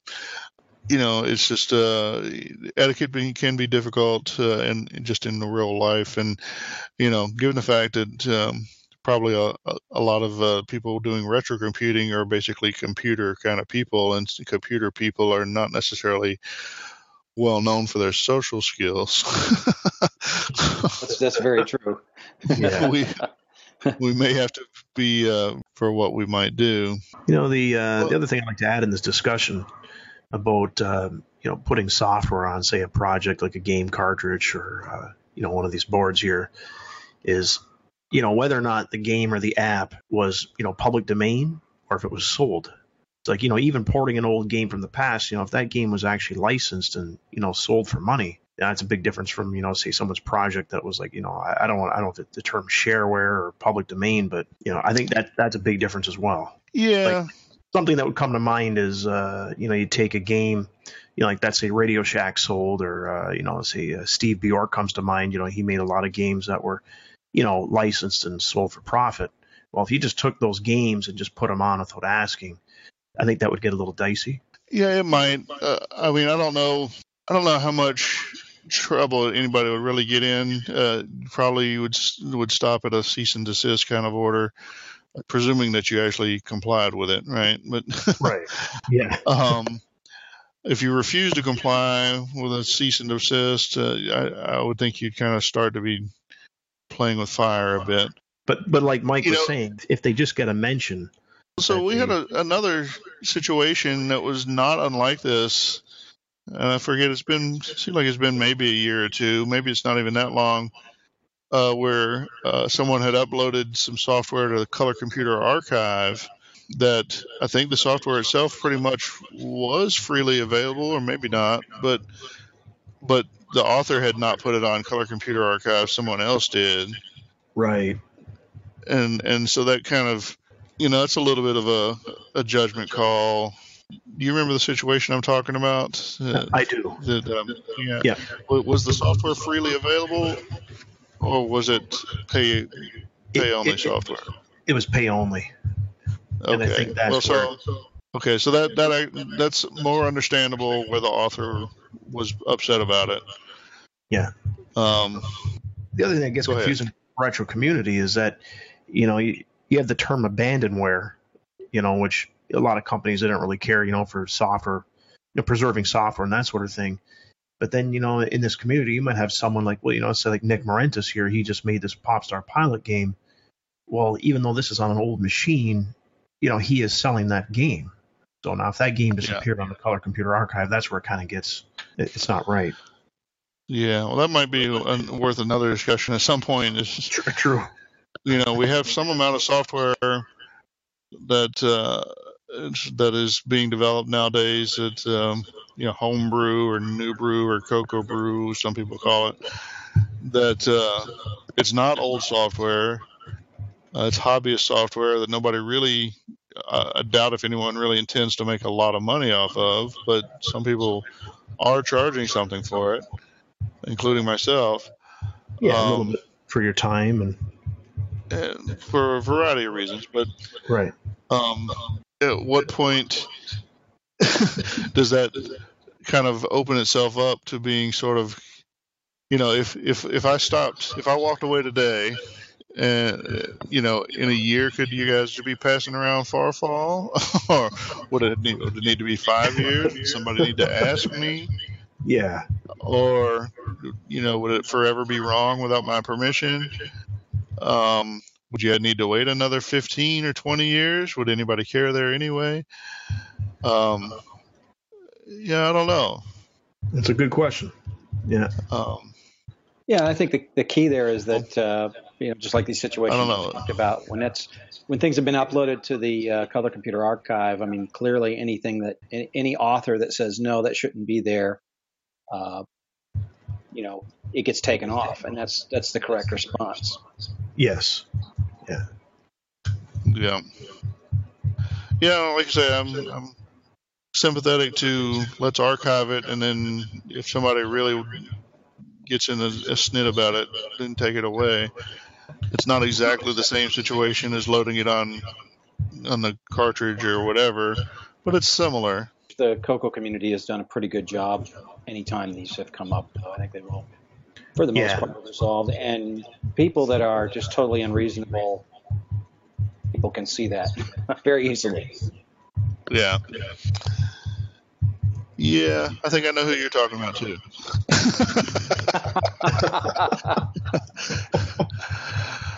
Oh, Lord. Yeah, we're talking about that Atari thing that blew up. Oh, that was just terrible. What's that?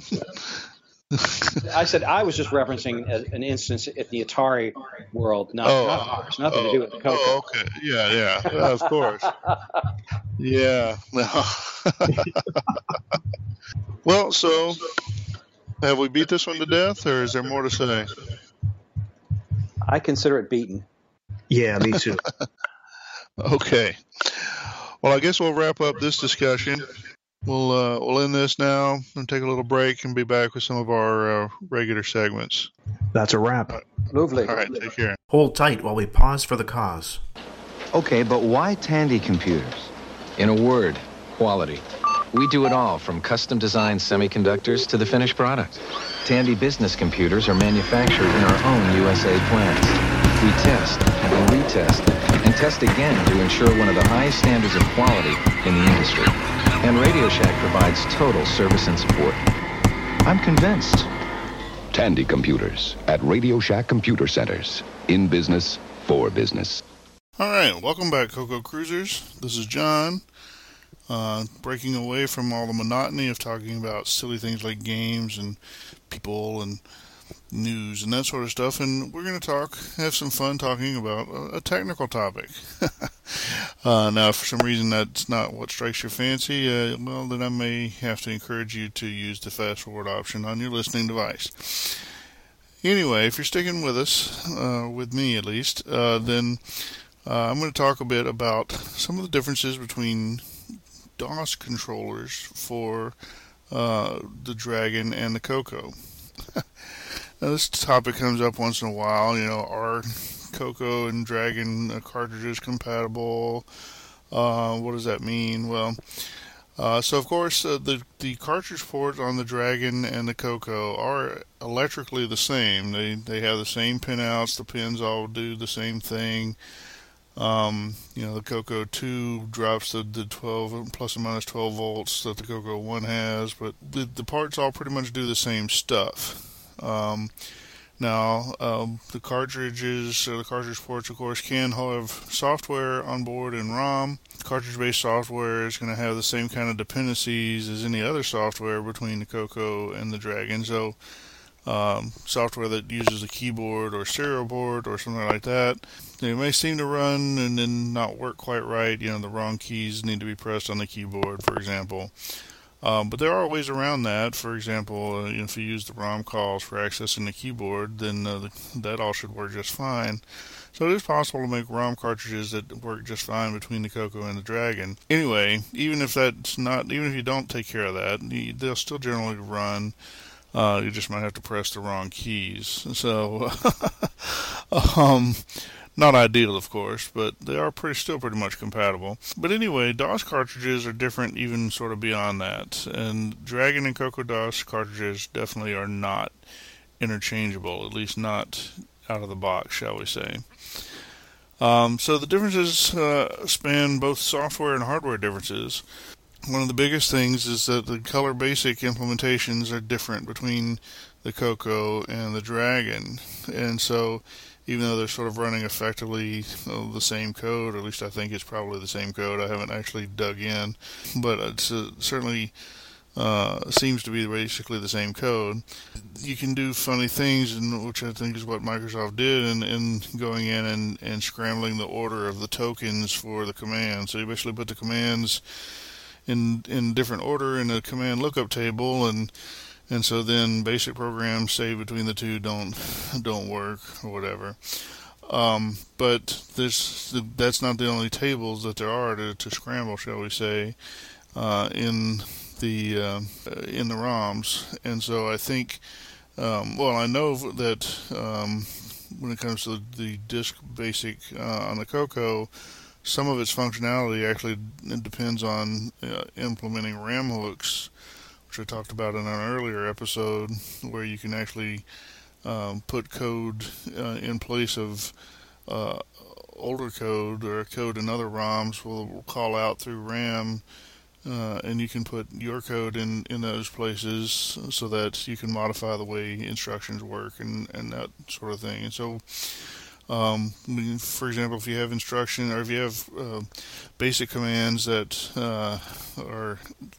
have a similar or somewhat modified structure when running under disk basic, such as the ones that access file input and output, part of that is implemented through loose RAM hooks.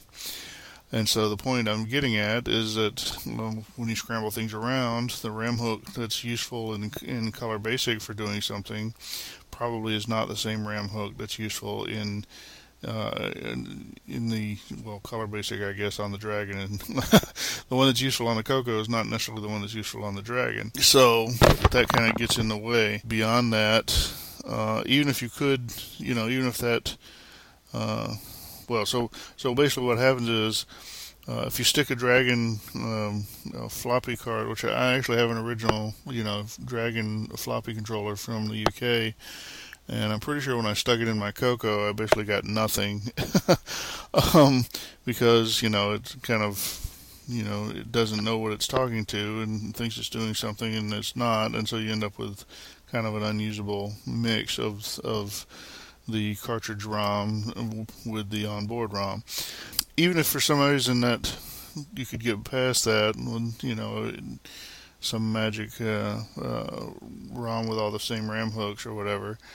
The DOS for the Dragon was written by, I'm not sure who, but not by Microsoft, and so therefore you actually have a different set of commands.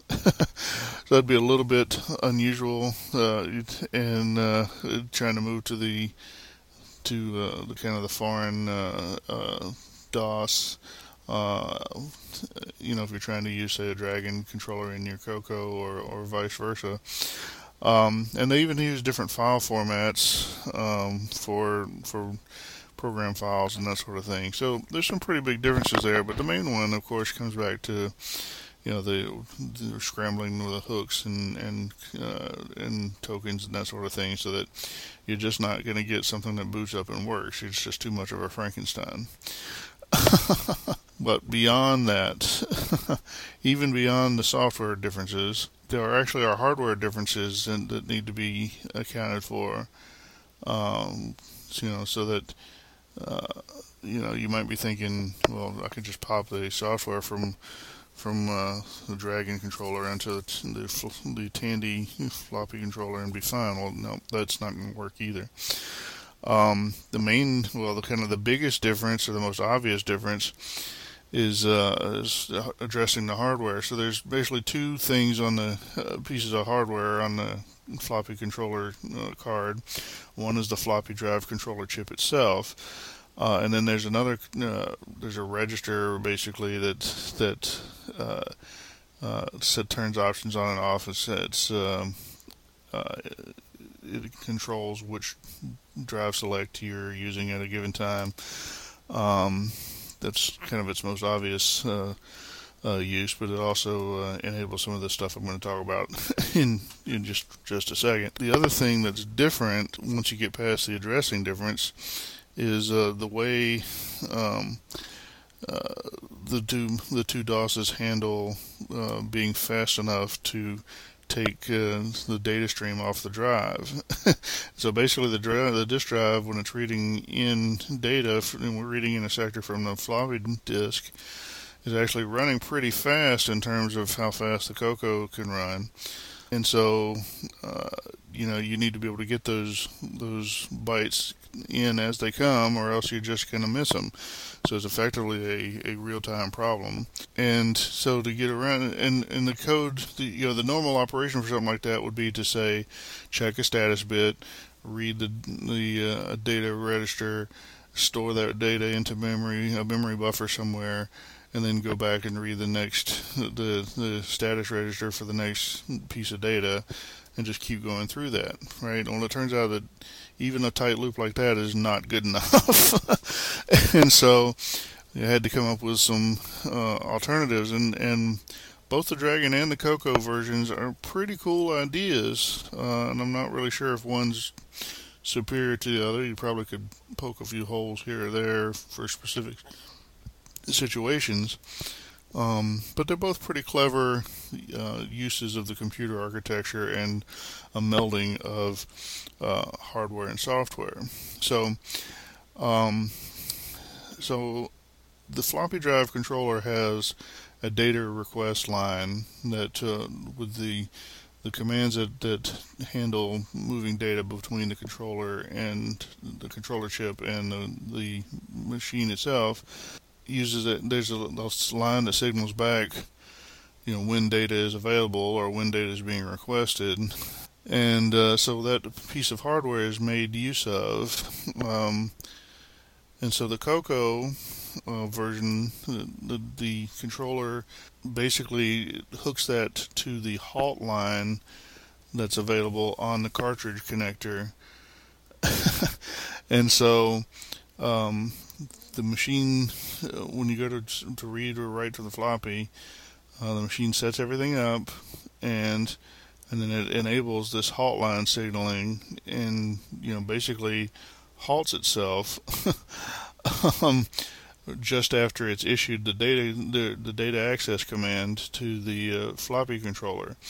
So when the floppy controller has the data available or is ready to receive the data from the machine, this data request line will flip the other way, and so it'll turn off the halt, allowing the machine to proceed. The machine proceeds by moving, you know, to actually read data or write data. You know, it reads data from one place and writes it to the other, and then loops around. And so it's all very carefully set up so that just the right amount of instructions are in place or whatever to account for any special timings. And so the machine basically puts itself in an endless loop of say you're reading a sector. It reads a byte of data from the floppy controller and then writes it to the buffer and then loops to read the next byte of data. And if you just look at the code, you'd think you just went into an endless loop. But because of this halt line signaling, it at least puts a limit on how fast that runs. It puts it in sync with how fast the floppy controller makes data available or requests data from the machine. So what happens then at the end is the floppy drive controller chip has an interrupt line of its own that then is tied back to the non-maskable interrupt line that's also available through the cartridge port. And so when the command sequence completes, the floppy drive controller actually issues this non-maskable interrupt, which before it started all this stuff, of course, the DOS software had to prepare for. And so when it hits that non-maskable interrupt, the processor executes the non-maskable interrupt handler, which has been set up to know that how to react to it. Basically means that it's the end of the data operation. It basically it just pops the return address that otherwise it would have returned back into that endless loop. And then it does its return back to the function that called the beginning of the data access command to begin with. Hopefully you're all still awake for all that. But so that's a pretty neat trick with the NMI. The NMI, of course, is basically the only thing that can take precedence over the halt line being held, and so. It breaks in and tells the CPU to get back to work, basically. Now, so the Dragon, like I said, it does something a little different. It doesn't have the hardware connected to the halt line, but instead it connects back through the cart line. And the cart, of course, is designed as an interrupt line. and it connects back to the PIA that is able to generate the fast IRQ signal. And so the still the data request line from the floppy drive controller on the Dragon hooks back. Instead of going to the halt line now, it's going to the cart line, which generates a fast IRQ signal to the CPU. But what the CPU has done is disabled the IRQ signal, and instead he uses a sync instruction. And the sync instruction basically just waits in place for the next interrupt to happen, which could be either an IRQ or a fast IRQ, or I guess presumably or an NMI. So it's almost like it halts on that one instruction, similar to the halt signal being used. And so just as the halt line is released, as the data comes in on the CoCo, on the Dragon, the fast IRQ is triggered as the data comes in, and the CoCo is already ready for it, having executed the sync instruction. And so that lets it go and execute the next bits of data, which of course is the data pump there, where it reads data from the controller and writes it to the buffer, or reads it from the buffer and writes it to the controller, whichever direction it's going. And then it does that and then pops back around to the next sync instruction. And then once again, the NMI signal is used coming from the floppy drive controller to signal the end of the operation. So both machines are doing something fairly similar, but kind of different. Different enough that the two pieces of hardware don't really work with the same software. So like I said, that's the biggest reason why that's the reason why the DOS cartridges are not interchangeable between Dragon and the CoCo. Not only is it interfacing with a different set of BASIC, a different implementation of BASIC, even though they're both from Microsoft.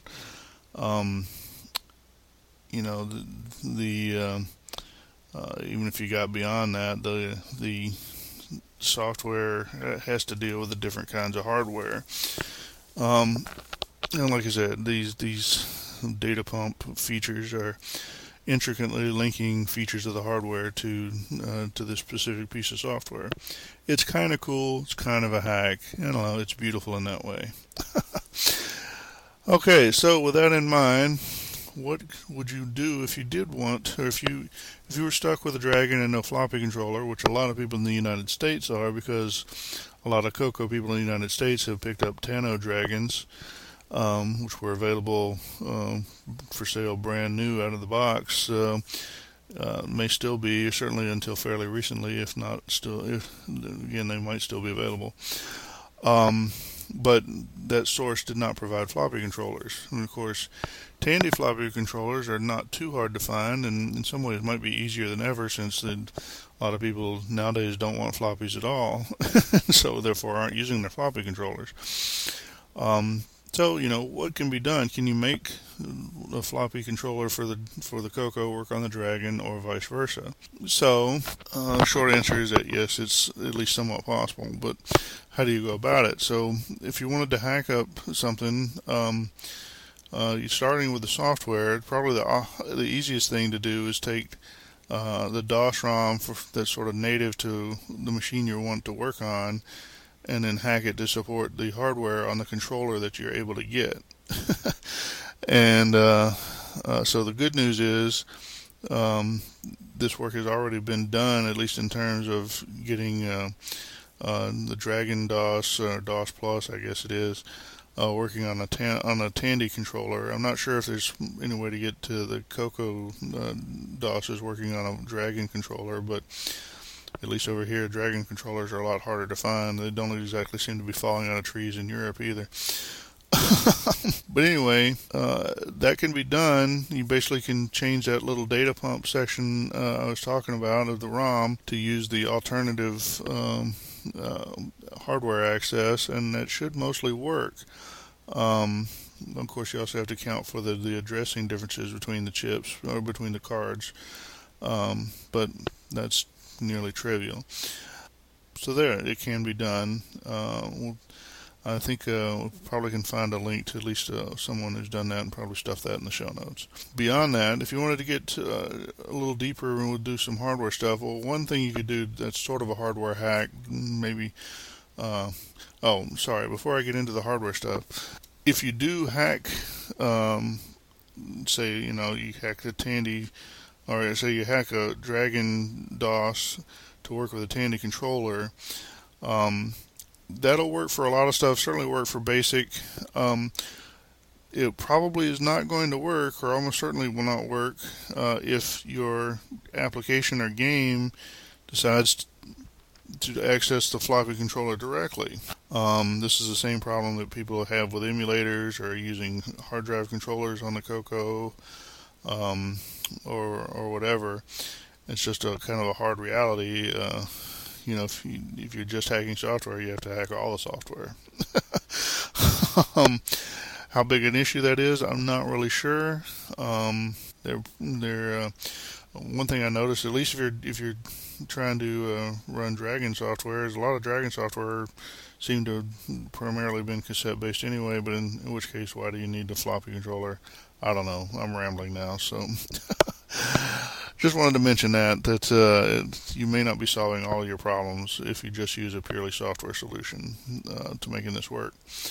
So moving on to a hardware hack. Well, one hardware hack that's still basically a software hack is you could have a switchable ROM. You could do a ROM replacement with a switch to access just controls one address line on your ROM, and you basically have a double-sized ROM, which is sort of a two-in-one, where you have the Tandy ROM and the Dragon ROM on one controller, probably a Tandy controller.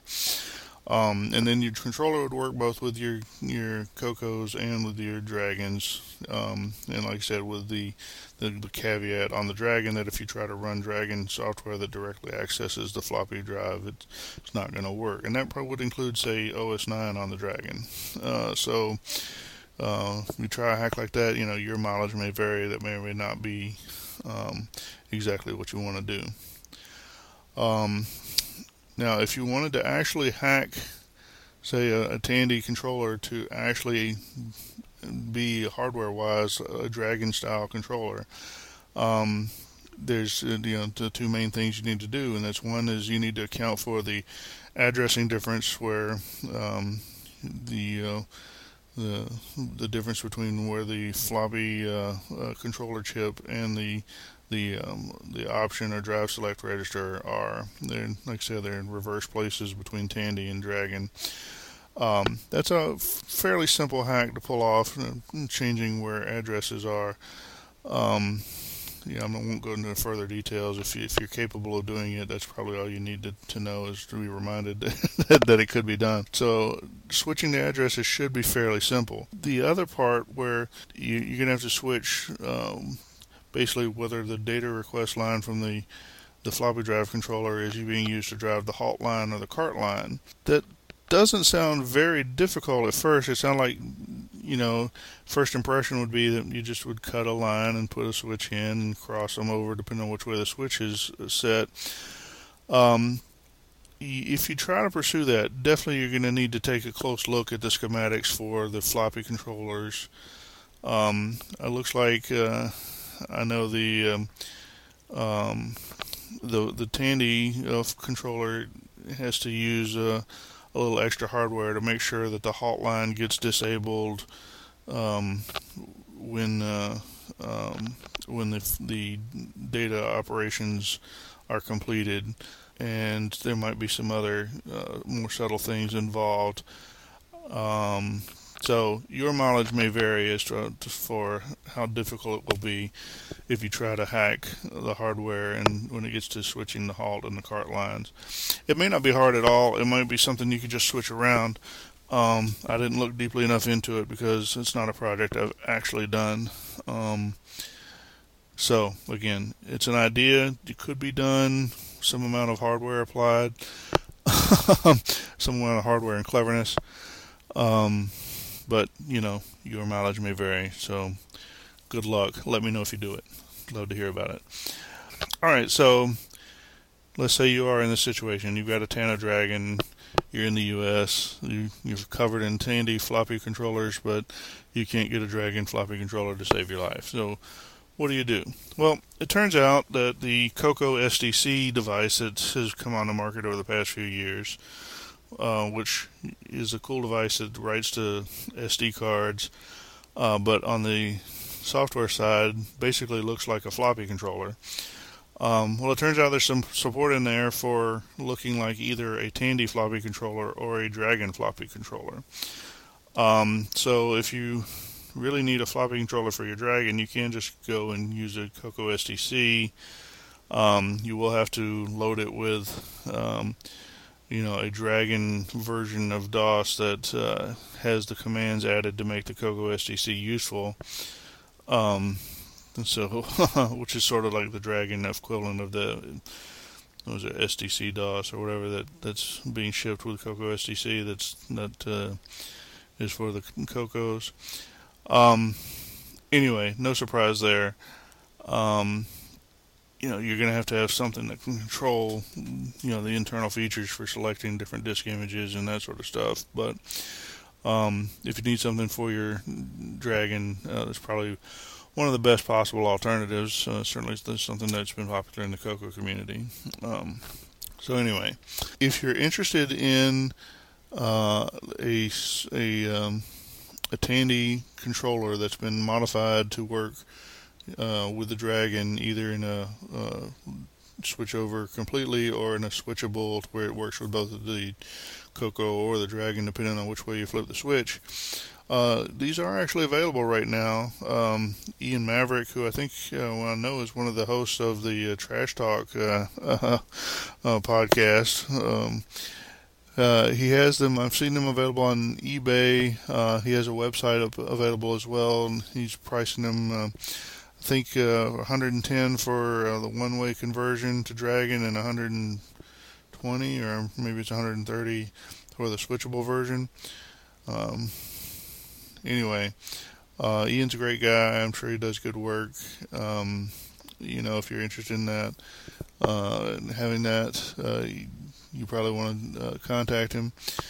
Like I said, I think that's going to be fine until you try to use something on your Dragon that actually accesses the hardware physically, because I think all he is doing is a ROM swap with a hacked ROM.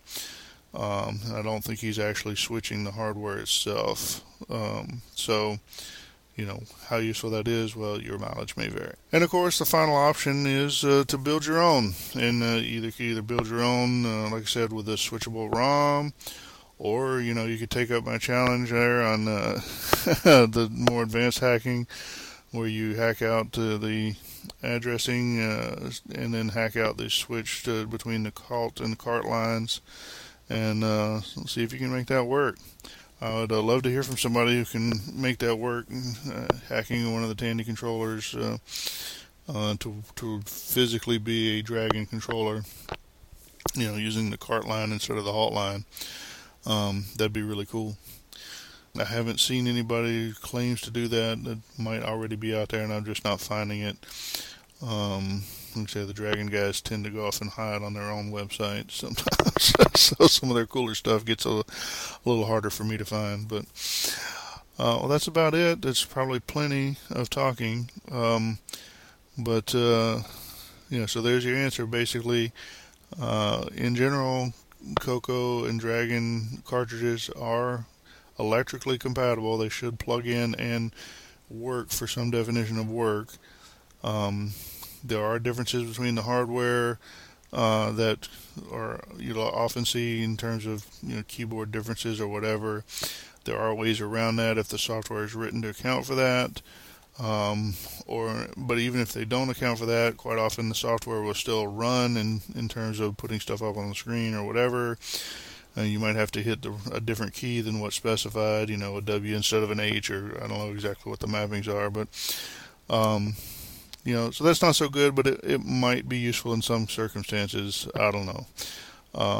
It's also the kind of thing that's not too hard to hack around if you're convenient, or if you're handy with an EEPROM reader and the disassembler. Anyway, but beyond that, DOS cartridges definitely are not directly interchangeable between the Coco and the Dragon. There are some, I don't know if profound, they're almost subtle in some ways, but definitely distinct differences. The software is different, and the software has to be different because the hardware is different. There are some ways around all these things. Might make for 2 or 3 different variations on cool projects, but that's what they are, they're projects. If you are looking for a floppy controller for your Dragon, there are some options available. Whether or not they solve all your problems will probably depend on what your problems are. All right. Well, remember, as I like to say, you can only be young once, but you can be retro forever, or even Coco forever. All right. Talk to you later. Bye. Remember the first time you used a computer? The Coco impacted many lives and is still impacting lives today. CoCoFEST isn't about the collective, it's about the individual. It's about you. Your story, your experience, your passion. What are you waiting for? Haven't you waited long enough? Join us at the CoCoFEST in Lombard, Illinois, April 22nd and 23rd, 2017. CoCoFEST. Become part of the equation.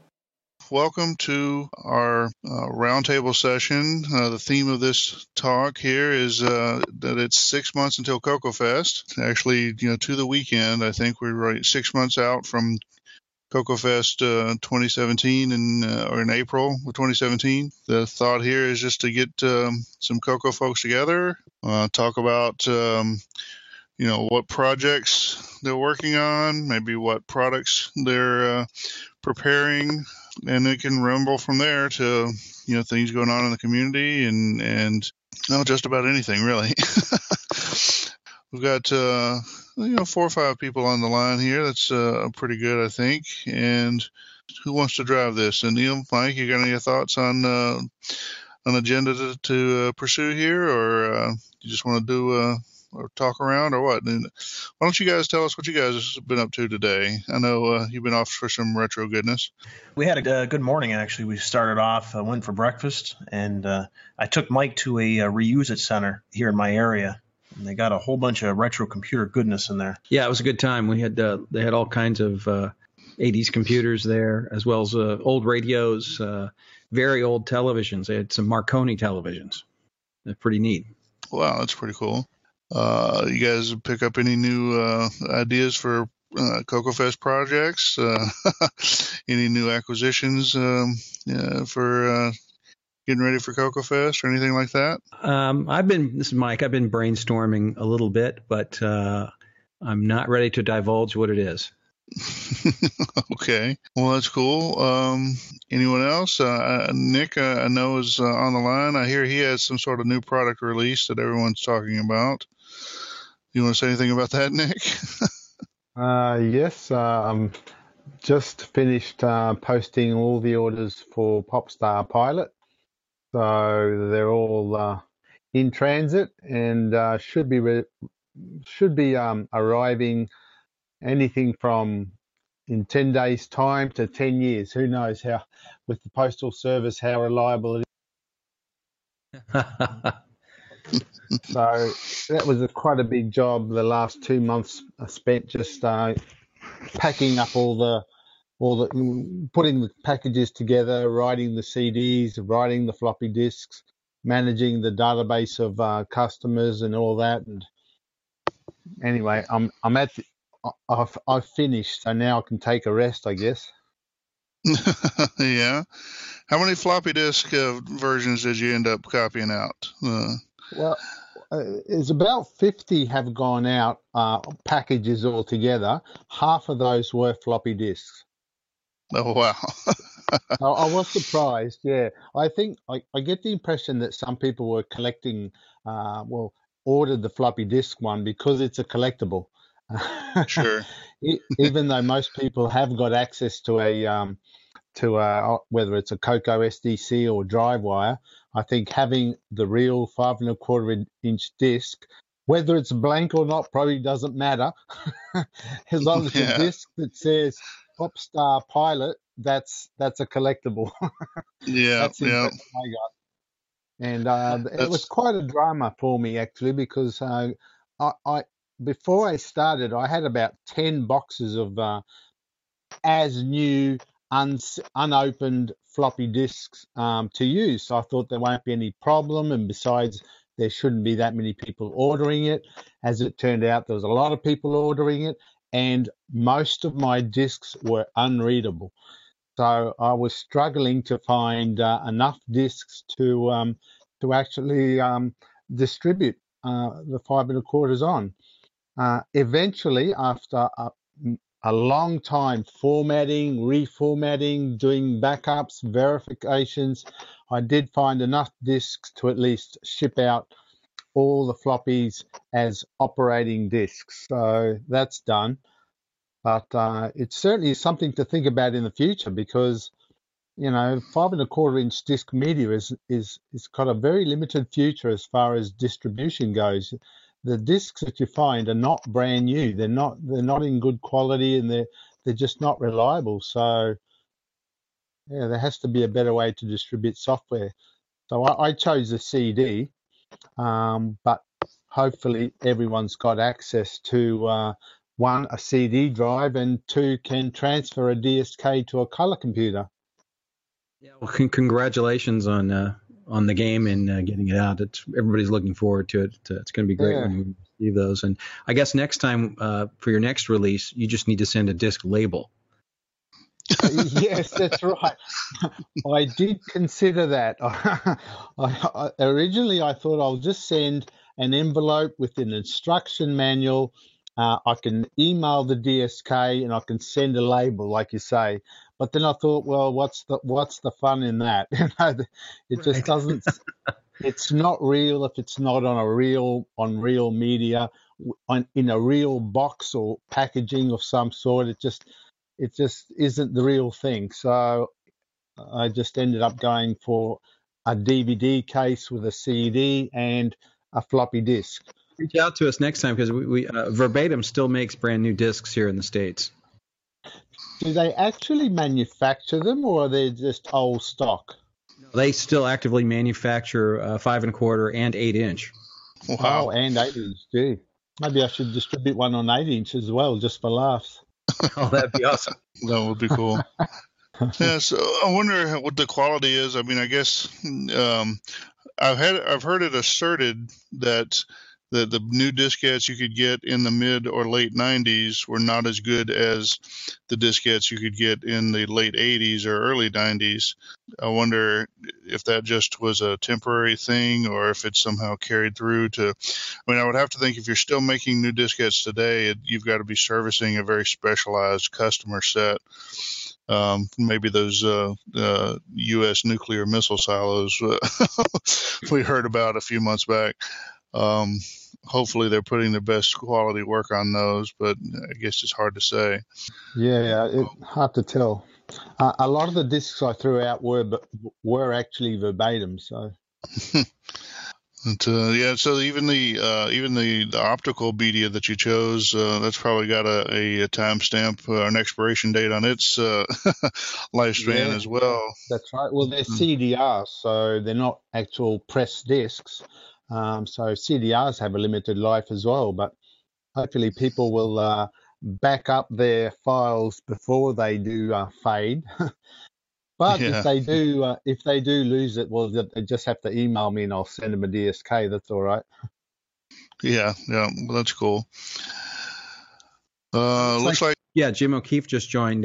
Jim, he's got a mode set up, so you have to press the space bar while you talk. Can you hear us, Jim?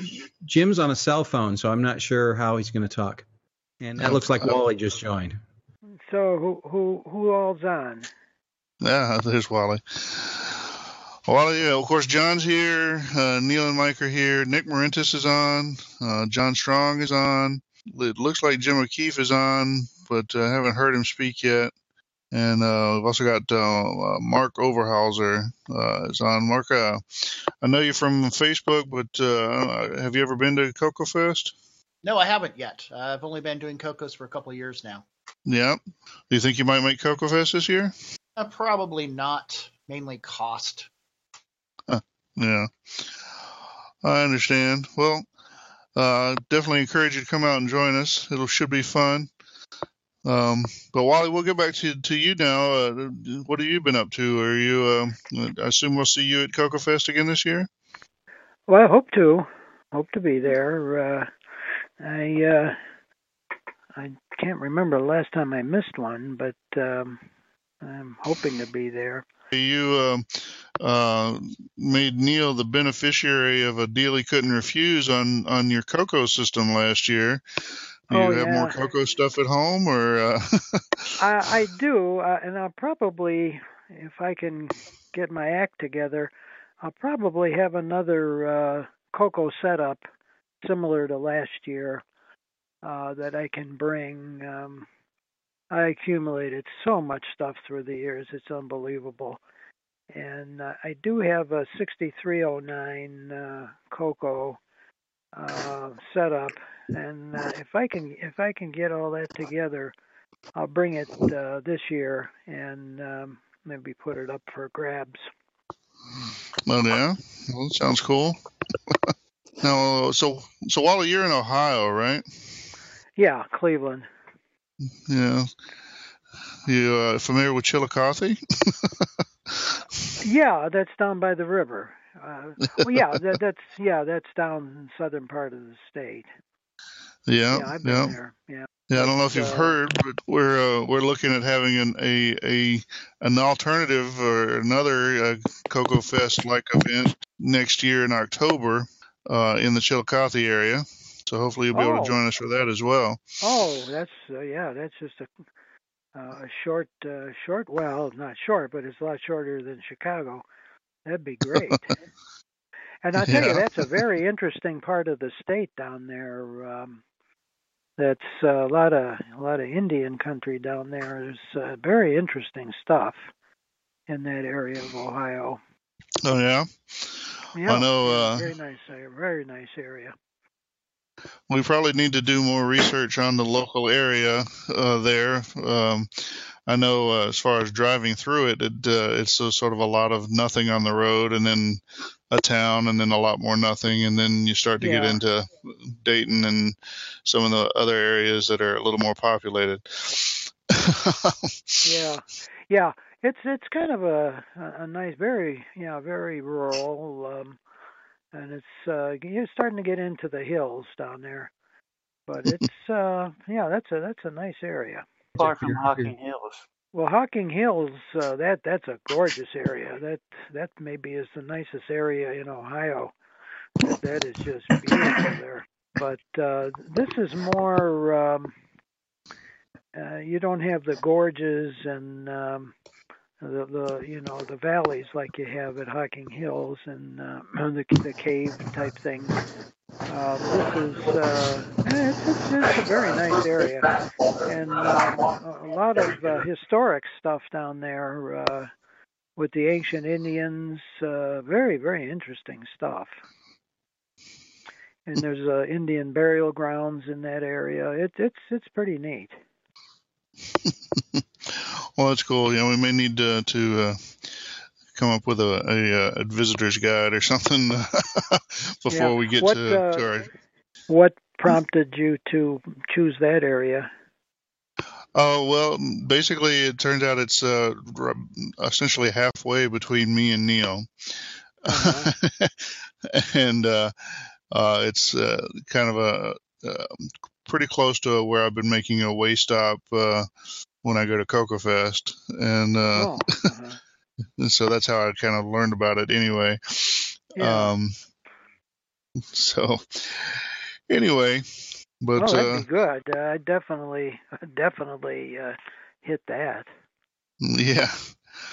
Well, so, we definitely love CoCoFEST, and we don't want to take anything away from it, but we're kind of eager to maybe have some other events to go to. And so we're looking at that. We're going to call it Tandy Assembly, or at least that's the working title. And it'll be a Tandy-oriented event. We're hoping to bring in some of the Z80 folks. And if we can find pocket computer folks or Tandy 1000 folks or whatever to join us as well, I think we'd like to welcome them in, welcome them into the fold as well. Well, that'd be a lot of fun. That'd be great. Mm-hmm. And it's halfway between Chicago Fest, so yeah, that'd be great. Yeah. Well, anyway, John Strong, we haven't brought you in much to talk. What are you doing now? Are you working on something for CoCoFEST? I know you've got a couple of projects you've been talking about. Yes. First of all, I hope to have at least one controller project done for the CoCoFEST, maybe more, but at least something for a new controller for people to do. Of course, I'm continuing to do the different cases for different projects, and that happens all year round. Are people contacting you in advance when they design something, or are they just designing the hardware and then hoping you'll design the case for it? Well, it's starting to do in advance now, okay?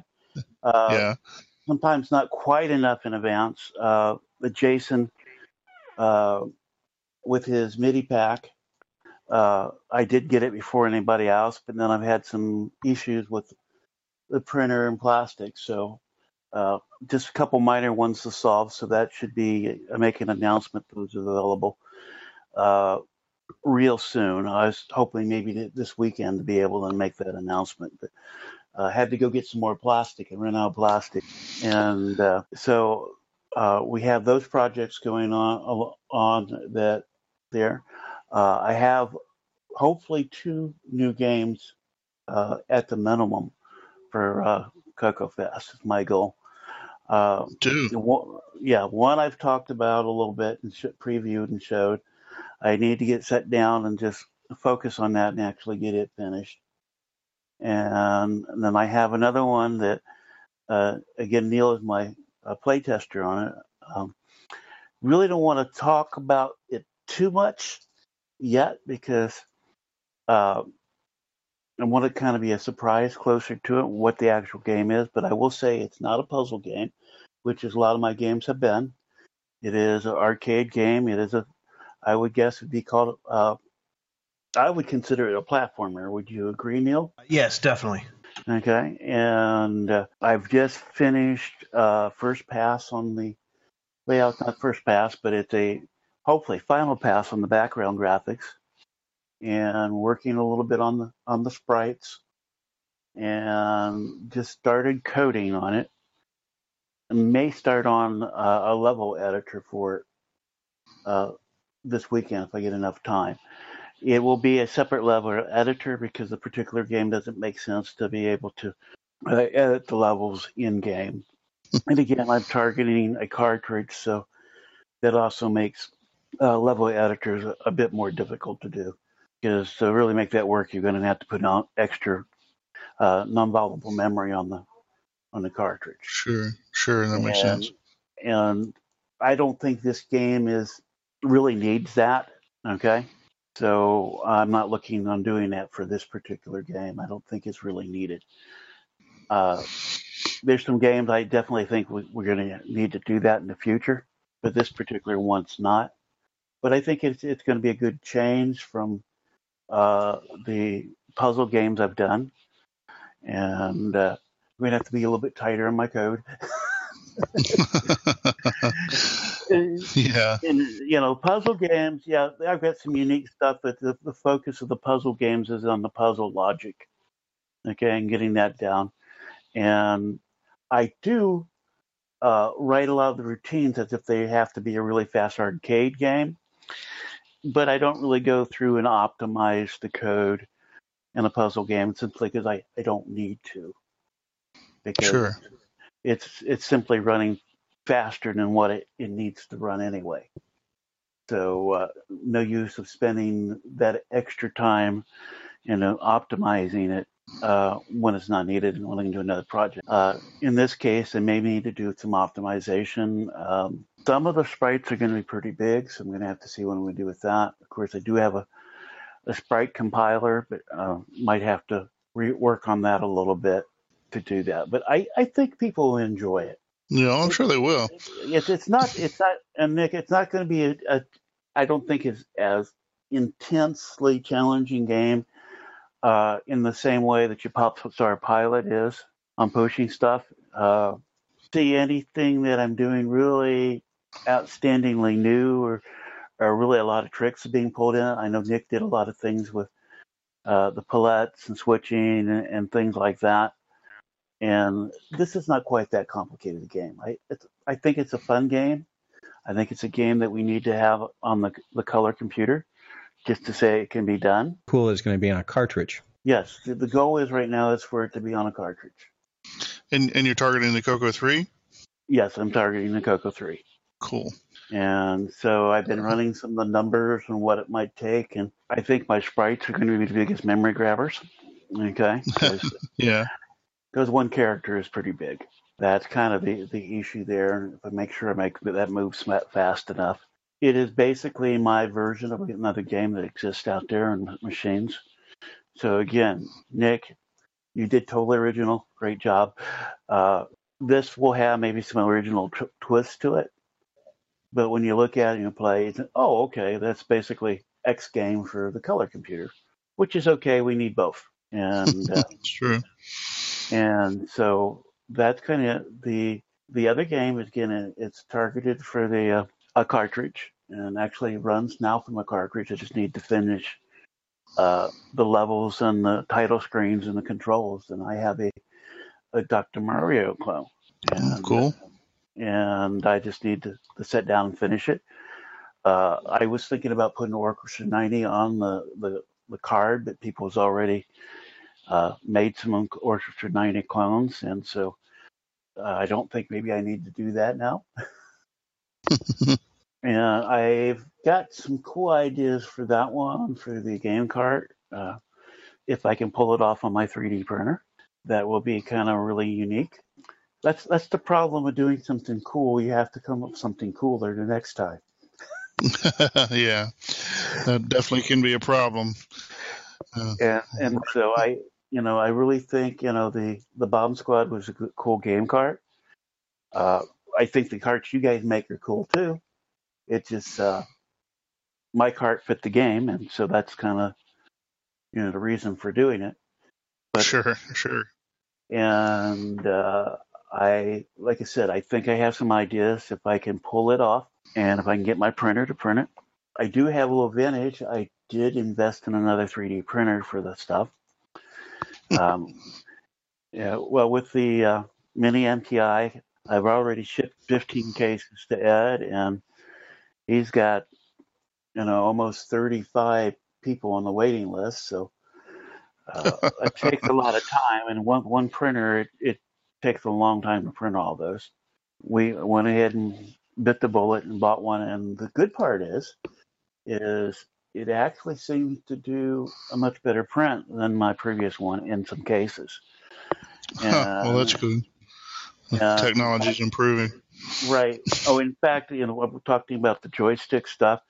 I've been trying to make a little handle for the little thumbstick joystick control modules that you find out there on the web. Yeah. When I did it with my old one, it's like, oh, there's this big groove in the side. Well, yeah, I'll never, I might be able to make one for me, but it's not any quality I can sell. With the new one, the big groove's not there. And so it looks much, much nicer. It does that. It's got an extra fan on there that helps some overlap and hanging. The bad point is it's another learning curve because it's using different software within the machine. And therefore, I can tell which machine it was printed on because it does things differently. So still not ready for prime time, but closer than what it was previous. And but opened some possibilities up for me that at least make it easier to do some things that I'm hoping to do. From the CoCos, they called me this morning and said they were doing it. So I missed the first part of that. Yeah, I'm sorry, that was Jim. I was unmuting him to see if he had something to say, but I think he's talking to somebody else. Oh, okay. All right. Mocking you. Jim, are you there? Yeah. Hey, how you doing? Hey, Jim. Sorry, I had you muted because there was some background noise on your line. Hey, John, you there? Yep. Yep. Can you hear me? I can hear you, yeah. Right. You know, I'm not used to all this fancy stuff, you know. That's high tech stuff. We're winning 4-0 in the fifth inning. So, all right. So to going to the World Series. So, awesome. I didn't allow them to record this, and then when you guys were talking, they wouldn't let me. They were I couldn't activate my mic. I had to come back in. Yeah. So how's everybody? Right. I hear Wally's on. Yeah. John, sure. Good to see you guys. Yeah. I think John should bring his 3D printer with him next, so we can see it operate. You know, making that case. That might be kind of cool. You know? And then he could have like a raffle or something like that for that case that was made at the CoCoFEST. I've thought about bringing it to the CoCoFEST, and the new one would actually be a lot easier to do it with, even though it's the same size. The old one, you're supposed to be able to print from the SD card, but I found out rather quickly that feature was not very well done. On the new one, apparently it's using an ARM processor instead of something a lot less powerful than the old one, and it prints great off the SD card. Oh, great. Yeah. And it's also got Wi-Fi built into it, which I haven't tried yet. And I think it's getting on about a month I've had it. So, but I've been running mini MPI cases on it and things like that. So it's been. I think it'd be neat if you did like a time lapse video, put it out there on YouTube. It'd be kind of cool to see if high speed. Oh, that would be cool. Print. Yeah. I've thought about that, and you know, it's something I might do in the future. As currently, it's either like it's feast or famine on when I'm doing stuff. Either I'll go a few weeks and there'll be nothing, and then I'll get 3 or 4 people who want stuff. It's like I gotta get it all done at once, and you really can't make anything in advance because you don't know how many things are there. You don't want to be sitting on a bunch of plastic, and in cases it's going to sit there. Sure. You put all that time in. Now, I did make an exception this time because I know Ed has a waiting list and his products are real popular. So I did, after I shipped him his first batch, I kept on printing. So I have another batch ready if and when he wants them to ship to him on the mini MPI. That's cool.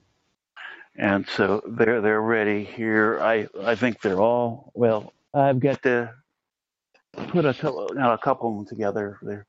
I screw them in the put them together with the screws in, so make sure they've got the proper number of screws with it and such, and package them in a baggie with the switch things and the support. That way, I know, hey, it's all here. And when I ship them to him, I throw a few extra of the switch covers in case one gets lost or something like that, or one has a flaw that I missed.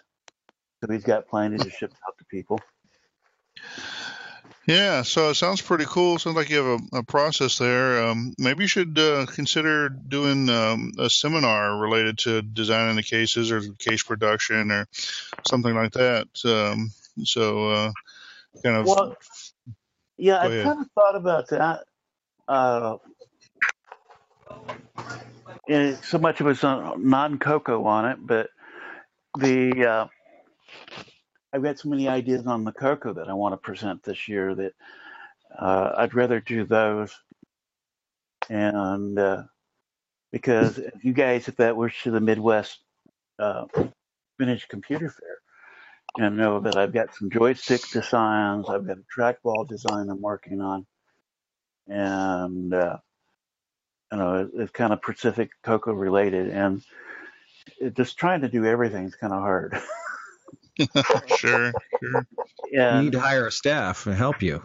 Well, just about, and then.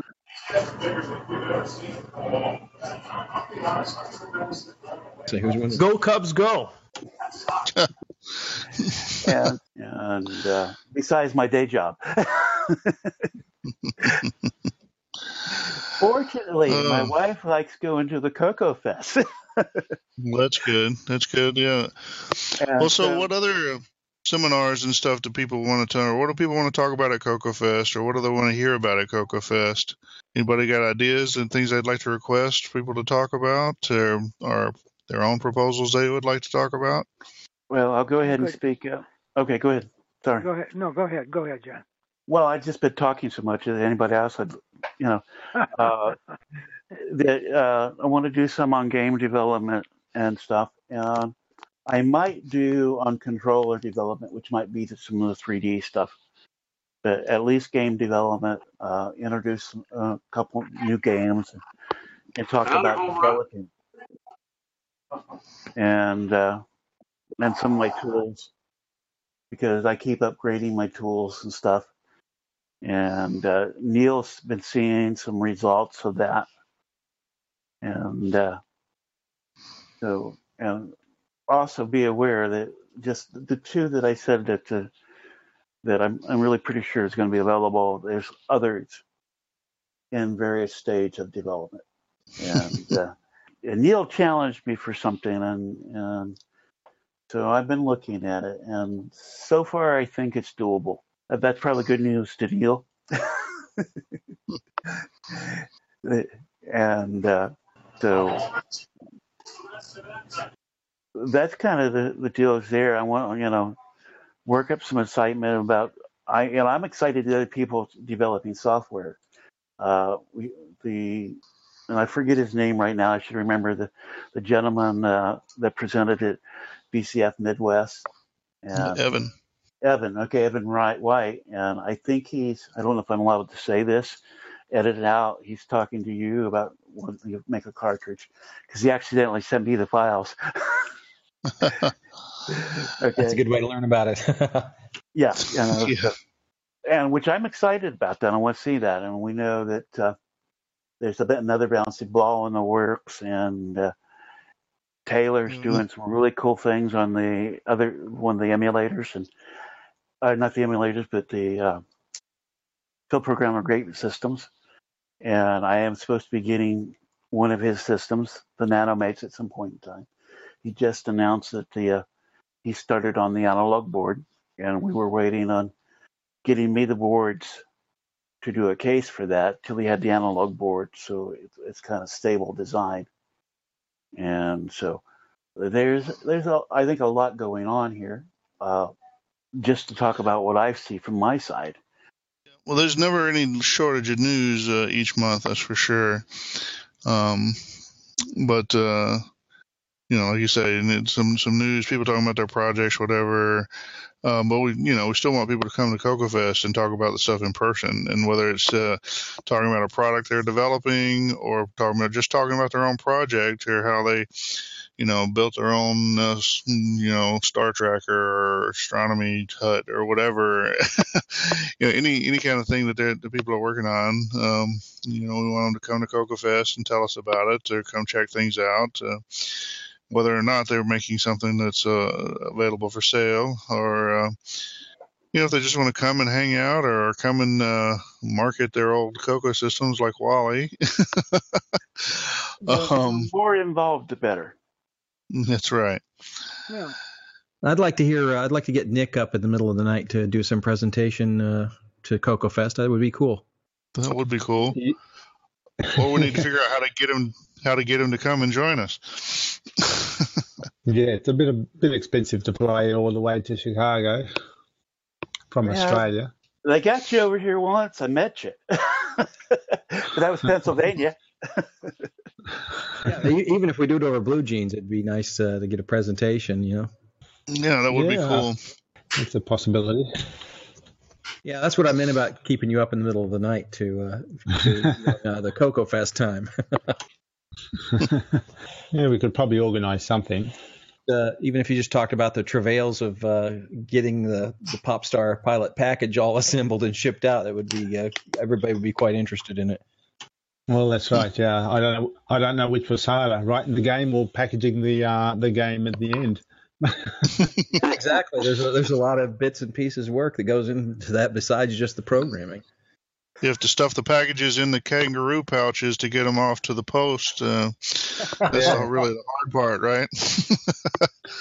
Well, you know, like in mine and John's case, we've got to shrink wrap them, get the cartridges, and put the burn the EPROMs.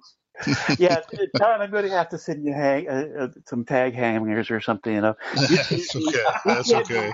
Can't have you hang your provide challenge for much longer, okay? Yeah, no, that's okay. I'm not even sold on the shrink wrapping for sure anymore, but we'll see. I need to get on the stick. I have a couple of ideas, but nothing that I've sold on, and so I'm not currently working towards any specific project. My retro challenge project is not a CoCo thing at all. I'm building a cosmic elf, learning how to wire wrap. That's no fun really, but it's kind of fun, but it's sort of fun in a masochistic sort of way. I got to where I actually had a gun, wire wrapping gun. That was that's long been misplaced. Who knows where? But it gets to be a bit of work. And actually, my first machine was a Cosmic Elf, and built up on a solderless breadboard is how I built the first one. So anyway, I need to get back into a CoCo project, hardware and or software or both. The podcast itself is kind of a project. It takes up a certain amount of the time that might otherwise go to product development or whatever the term would be. And then the other part that goes is the eBay acquisitions.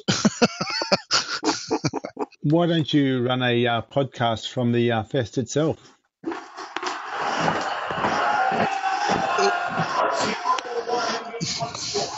Go Cubs! Go Cubs! Oh, sorry. We probably could do that. I kind of toyed with the idea of doing that last year. We ended up with doing the joint session with Steve Strobridge and Curtis Boyle. That's something a lot of other retro events kind of do with their podcasters. Will get together and do kind of a joint podcast or something like that. I think the biggest reason keeping us just from doing a podcast recording there is just doing the preparation and whatever kind of just takes away from us just being there and enjoying the event. We probably could do something like this with a recording session that would bring in some participants. I don't know. I don't have anything against that. Just would have to talk to Neil or Mike or whoever and see what they think about it.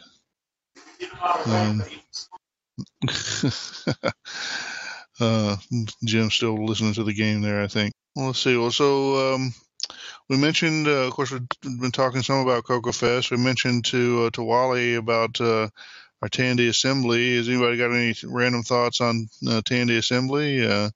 Sound like a good idea to you guys, or is it silly? Or well, I think it sounds doable.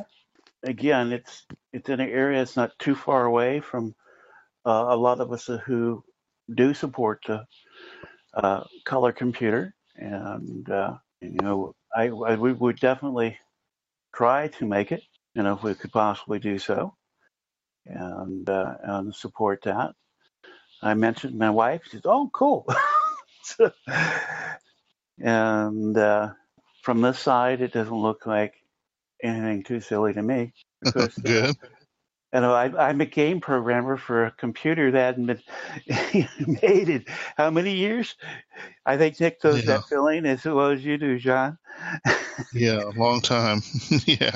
And did make me think of one other thing, and I need to shut up and give some other time, is I actually think of doing this arcade game and actually doing a version on it for the the program gateway systems.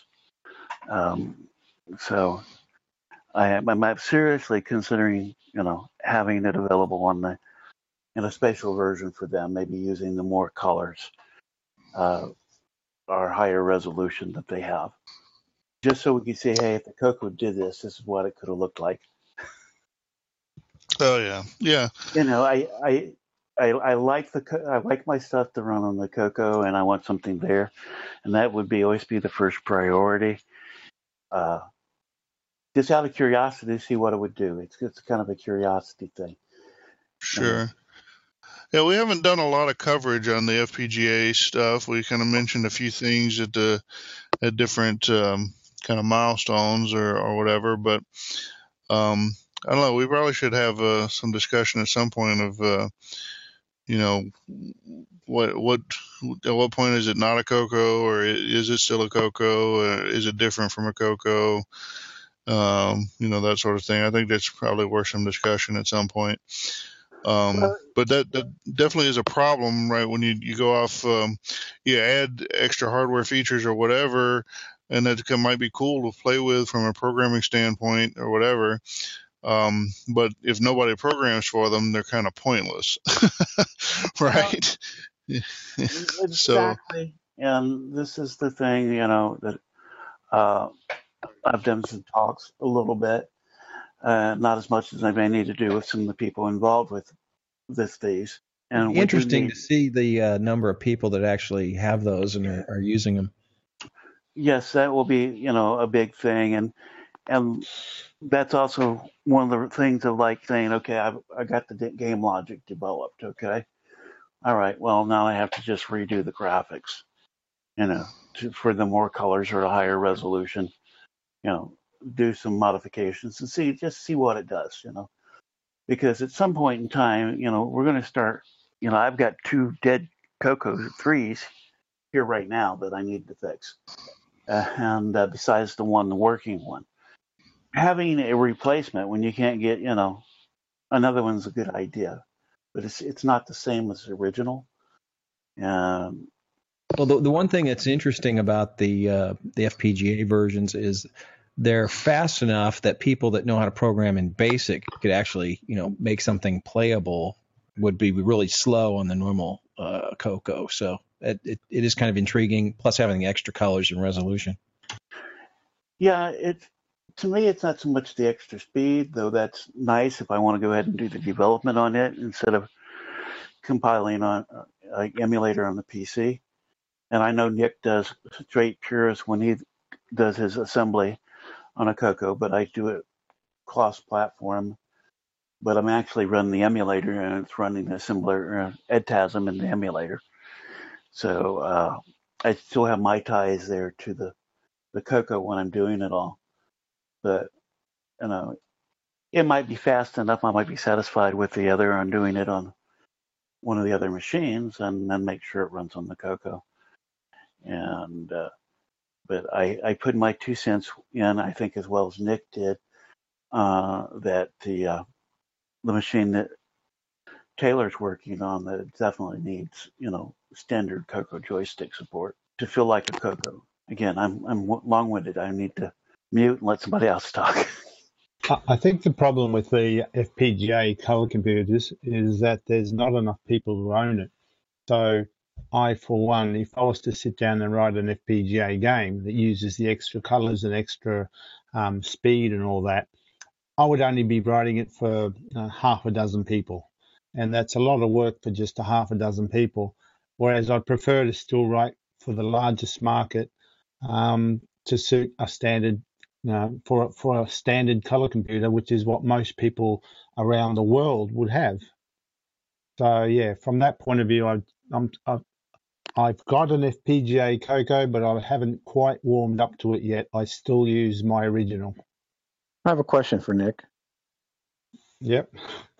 Did John say you're still programming? You're using for the on the color computer? You're writing that stuff on it, or are you doing a cross-platform? No, totally on the color computer. Oh, okay. All right. I was wondering. Old school.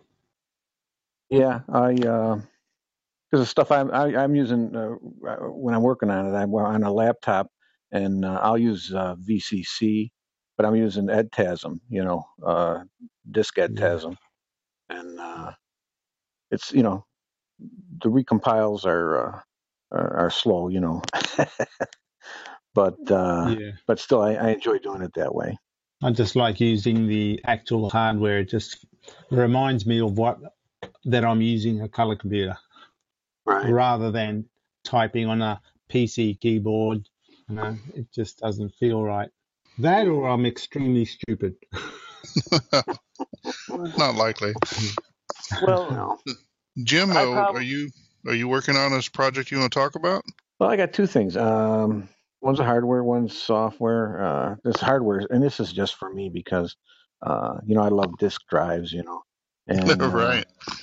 As much as good as the SDC is, and you know, Cloud9's controller, whatever, I forget what that's called. Super IDE. The Super IDE, right? I love that too. But you know, I want to be able to. So, anyways, you know the little Gotex. Oh yeah. Floppies. The floppy replacements.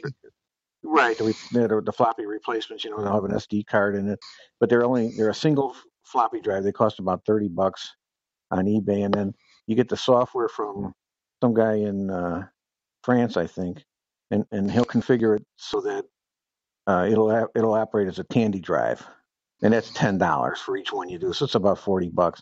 And I just want to—I'm not sure if it's do which one of the if it's doing DMK or any of the others, but I want to get that running on a CoCo. So that's then I can have a real drive, and then I can have this drive, and I can just you know, do stuff like that. That's what I'm looking for. Maybe three of those drives, and then a real floppy. You know, that's just for me, and because I think on the SDC you can't.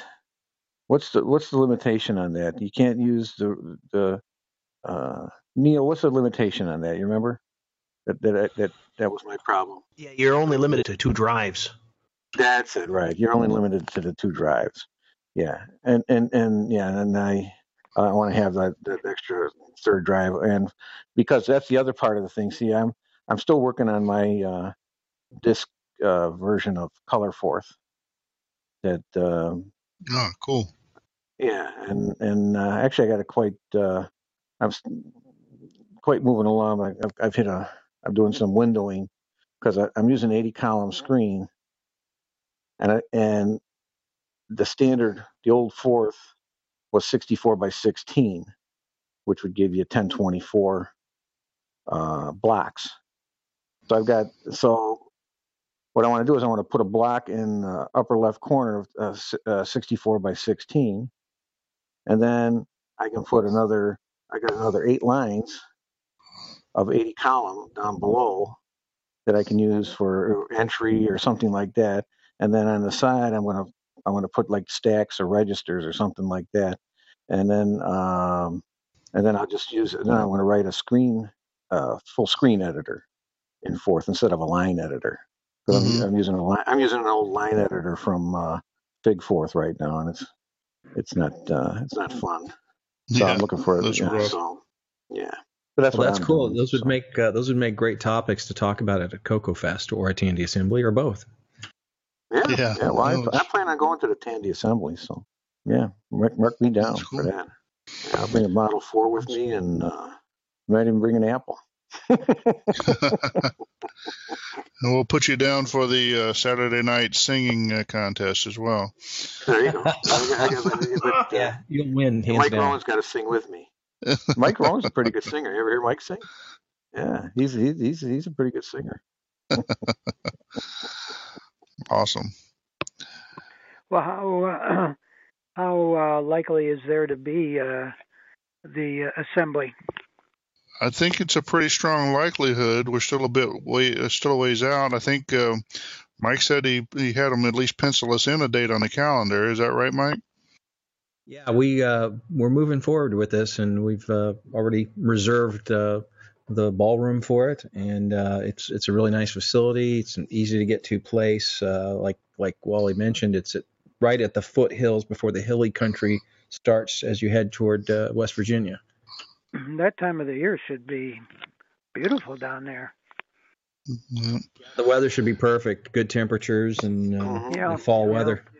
And it'd be nice to spend an extra day or so just to see some of the things down there. Very interesting area. There's Indian artifacts that were found there. The ancient Indians apparently had trade routes that were very complex, and they traded with the Indians that inhabited Montana. Was just traveling in their canoes. It was a pretty advanced society. Very, very impressive. Very interesting.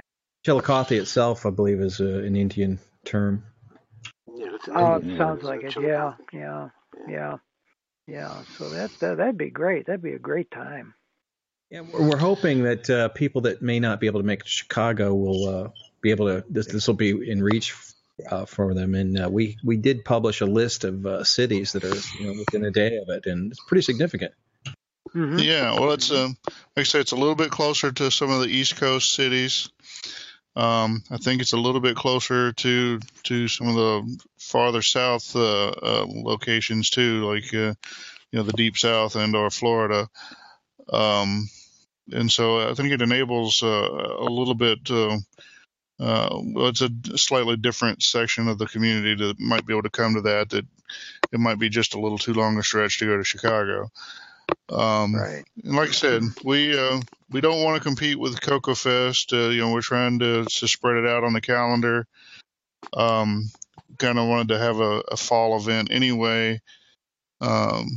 So I think that's going to be a cool event. It's just a matter of working out the details. Neil and Mike and I, and maybe we need to form a larger group or whatever that's more dedicated to the specific event and have monthly meetings or something.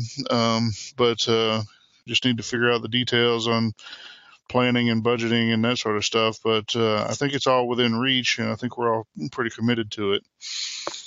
So I plan to see something happen next time about this, or this year, next year about this time. Well, keep me posted, and anything that I can do, just let me know. Sure. I know you sound like you're not too far away. I know Brett Gordon makes it sound like he practically lives there. It's like 30, 40 minutes away or something, I think is what he said. So we have a couple of you guys that are local enough that it could be helpful. Yeah. We also need to build up a stash of of Tandy artifacts that we can use to seed an auction of some sort. I think that'd be cool. Yeah, if you get something like that going, that would be helpful. I mean, we just need the key to Jim O'Keefe's storage room, I think, but. Yeah, right. all the stuff that he bought at the Chicago auctions, yeah. Exactly. Yeah, I got a lot of stuff. One disk drive, Jim. I'll donate a disk drive. All right, progress. Maybe we can trade Jim a disk drive for some of his other stuff and just. Well, I was telling that off. I think. Neil, I showed Neil that there's a Craigslist listing here in Rockford, Illinois. It's a garage full of Tandy stuff, but they want the condition is it's a garage full. There was I saw a covered Model 2, and then those old Tandy external hard drives with the green and red buttons on them and the key switch. And then there was manuals and everything like that. And they didn't put a price on it, but I'm guessing that. They want it all hauled out, and I says, "I you'd have to get another storage locker just to hold it all." But they want to get rid of it all. Does Peter Satinsky know about this? Who? Peter Satinsky from Trash Talk. He might be interested. He might actually go out there and get it. Really? Yeah, he might. Yeah. Neil's got the. I sent Neil the link. He can send. You know, you can send it to this guy. Yeah, because I bet you could pick it up for under $500 just because they want to get it moved. You know. I could definitely vouch. It's one heck of a haul. I mean, there's a lot of stuff in that locker. Well, maybe we should contact Peter, and maybe some of us can go in to make it happen. That'd be cool. Yeah. Yeah, I'd be happy to go in. That's what I'm saying. I'd like to cherry pick it, but even if we, if we all went into it's just got to all get moved. That's the problem. You know, somewhere. Well, maybe we should figure that out. Yeah, we'll rent the storage right next to it and just move it over. Well, that's what I said. I told Neil today. So rent the storage locker next. No, it's in a garage. I mean, I can tell it's in a garage. But there's like, if you look at the pictures, there's stuff in front, and then there's stuff you can't even see in the back, and then there's books, manuals for all sorts of stuff. Yeah, a lot of pictures. It's quite a haul, but you're gonna have to take it all and have someplace to put it, and people to move it. But I'd be willing to help out, for a cherry pick or something here or there. We just put Neil on it. He's got a strong back, and right. he's got the big roomy automobile. We can take advantage of that. I'm willing to look. Yeah. Hey Wally, it looks like it's going to be Cleveland and the Cubs. Cubs won. Well, they're up 5-0. It's in the seventh inning. Oh. So. Yeah, it looks pretty good. Yeah. It's looking pretty good. That'd be a complete collapse. I don't see it happening. Yeah. Well, it's been a while since Cleveland won anything. Well, it's been 108 years since the Cubs. That long? Oh, wow. Yeah. So, should we bring a goat? Yeah, no goats, no goats. The Indians have been a lot of fun to watch this year. Yeah, the Cubs have been fun to watch, and I'm not a Cub fan. Oh, yeah. John, I was telling Neil, my buddy and I, Chuck, are help you write, co-authored, I guess we put it, Plateau of the Past. What we're going to do is we're going to set up some videos on YouTube, and we're going to the first one will probably be just like an introduction, and then we're going to actually play through the game and then kind of comment on, what we did and how we did it and stuff like that. It just kind of be a fun little thing, maybe three minute little segments at a time or something like that. Because you can die pretty quick in Plateau of the Past. So sure, well, that sounds really cool. Yeah, that'll be a fun thing to do. I just got to get the time. I've been working so hard that, but now with the fall, with the winter coming on, I'll have a little more time, and we'll try to do something hopefully before. CoCoFEST, so I'll let you know when we do that. Maybe we'll do a little interview or something on the on the podcast. Yeah, Well, that would definitely be awesome, and then we could do a screening at CoCoFEST. That'd be cool too. Oh yeah, we could do that too. Sure. Okay. And then I still would like to work on breaking the copy protection on Plateau. I don't know a lot about it though. Well, I mean, somebody broke it because it's broken. I mean, and that was that pyrotector. I think that was that I bought to copy protect that stuff. So somebody was able to do that. Oh yeah. Yeah. Well, darn! There goes my project. There you go. Yeah, because Neil's got this. That copy that Neil has is, I don't think that's copy protected, or is it? Neil? No, that's a copy protected version. I'm using a special board. Oh, it is copy protected. Oh, okay, yeah. All right. Yeah, I guess. Right. Yeah, you can crack that, and we'll be handing out free copies of Farfall.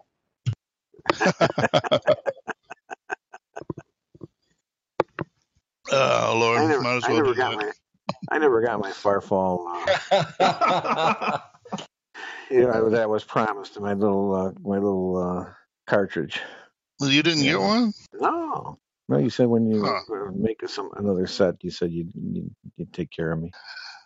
Oh, well, God, I didn't realize I was an outstanding debt. I'm the guy that brings you coffee on Sunday mornings at GCF. That's true. That's coffee true. And donuts. Although I never got my Plateau of the Past T-shirt though, so. Oh well. Yeah, this year, if I do T-shirts, I'm going to. Neil, did you ever put any of those on eBay? Those shirts. No, they're coming on very soon. Very soon. Cool. Yeah, we got some of the 25th anniversary ones I gave to Neil to throw on eBay. Cool. And then so next year, I don't know, maybe I might reprint a few of those in a little bigger size. I'm actually wearing my Plateau of the Past shirt right now. Really? Wow. Just trying to make me jealous. Oh, don't worry. I got here yesterday wearing Neil's house wearing the CoCo Crew podcast shirt. So you're both covered. Well, I'm wearing my Apple One T-shirt at the moment. So. Oh, that's cool. Know, that's funny. So am I. Are you really? Great minds think alike. Clearly, right. We need to get to. And I've got one more thing. I just thought of it tonight. I said I'm gonna write a song for Tandy and the Color Computer. That's gonna be my goal for.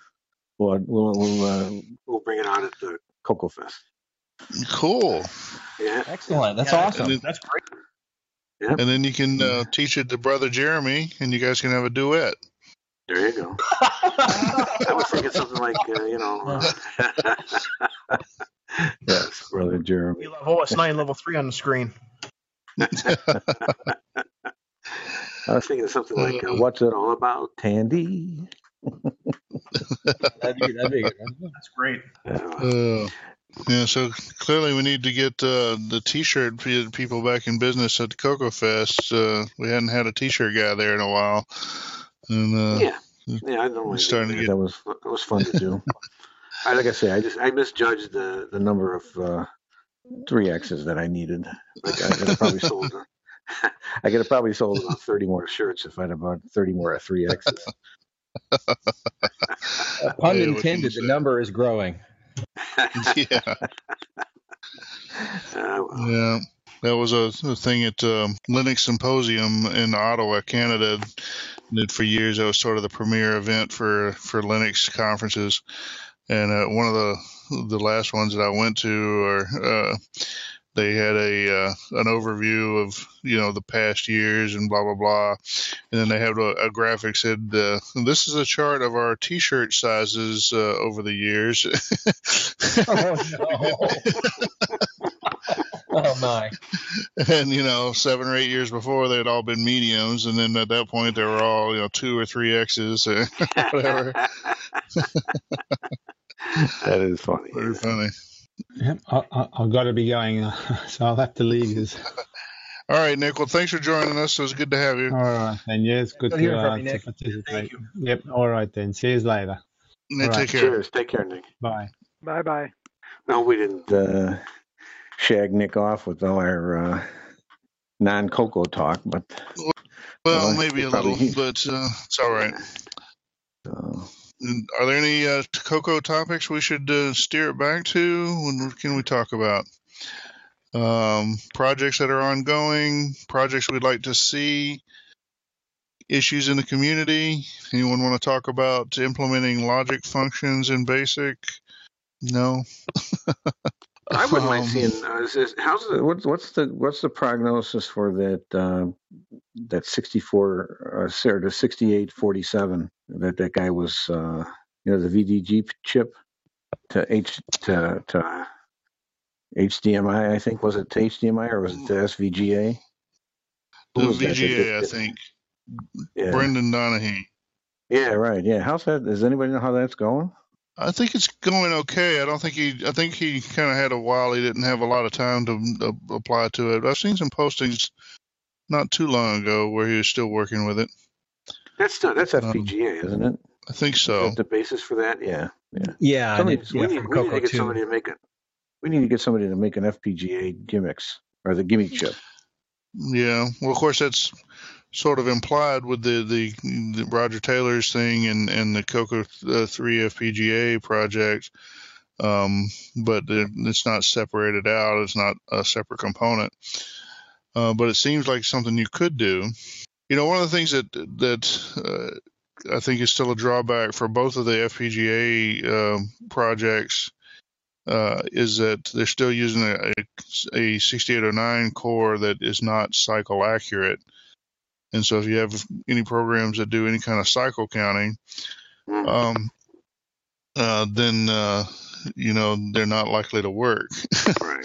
Right. Which, you know, even the Tandy DOS sort of does some cycle counting in a couple of places. I guess it just happens to work out for them. So I don't know if you've seen the postings from Eric Gavrulik, where he is using the G-O-D-I-L part, the Godil or whatever, with that Acorn, what was it called? A project where you could drop a 6809 emulated CPU into this 40-pin board and actually physically replace the 6809. And so you could have a hardware debug capability on it. I like that. Anyway, he's been messing with that, and I think he's working to get the 6809 emulation back to a perfect cycle accuracy. That's part of, if you've seen the pictures he's posting, he's experimenting. Like, he's got one where he's actually dropping it into a Vectrix so for some testing, as well as, of course, with the CoCo. I don't know what his ultimate game on that, if he's trying to feed back into the FPGA projects. Anyway, my point being, in that case, you're replacing the CPU chip with an FPGA, and of course, it's a completely different form factor than what the Gimme came in. But it certainly seems plausible that you could, if you could find the right, pieces of hardware to fit the socket, that you could isolate the FPGA implementation of the Gimme into something where you could drop it into the socket on the CoCo 3. Now, that really is only good for basically repairing a CoCo 3 with a dead Gimme. If you want to go beyond that with adding new features and stuff, you know, you're going to quickly hit limitations on the bus width or bus speed and that sort of stuff. But who knows, right? And it's something that could be done. Did you see Vincent Tran's podcast player that he had running on the CoCo? It's pretty cool. You know, that actually is that's actually Brett Gordon's player. Vincent Tran was showing it or whatever, but it was actually Brett Gordon that wrote it. Oh yeah, that's right. But watch that video. It's pretty cool looking. It's neat. Yeah, it's pretty cool. It's sort of on the questionable usefulness side of things, but still pretty fun, right? It's a cool project. Yeah, that's right up our alley. Exactly. Hey, gentlemen, I'll tell you what, the Cubs are about to win the pennant here, so I'm going to I'm going to log off here and celebrate with my wife, and so thanks for having me on. Really, and really taking this seriously. Oh, absolutely. Hey, Wally, so what's the bet here in front of everybody? What's the bet? How about dinner on Saturday night at the CoCoFEST for the winner? The loser buys the winner. All right. Well, make it Friday, because Saturday was okay. That dinner. Right. That was a great dinner. Right. Yeah. Saturdays. So we'll make it Friday. Friday night. Okay. Yeah. Friday night. Good. Okay. And good luck to the Indians. Yeah, this should be fun.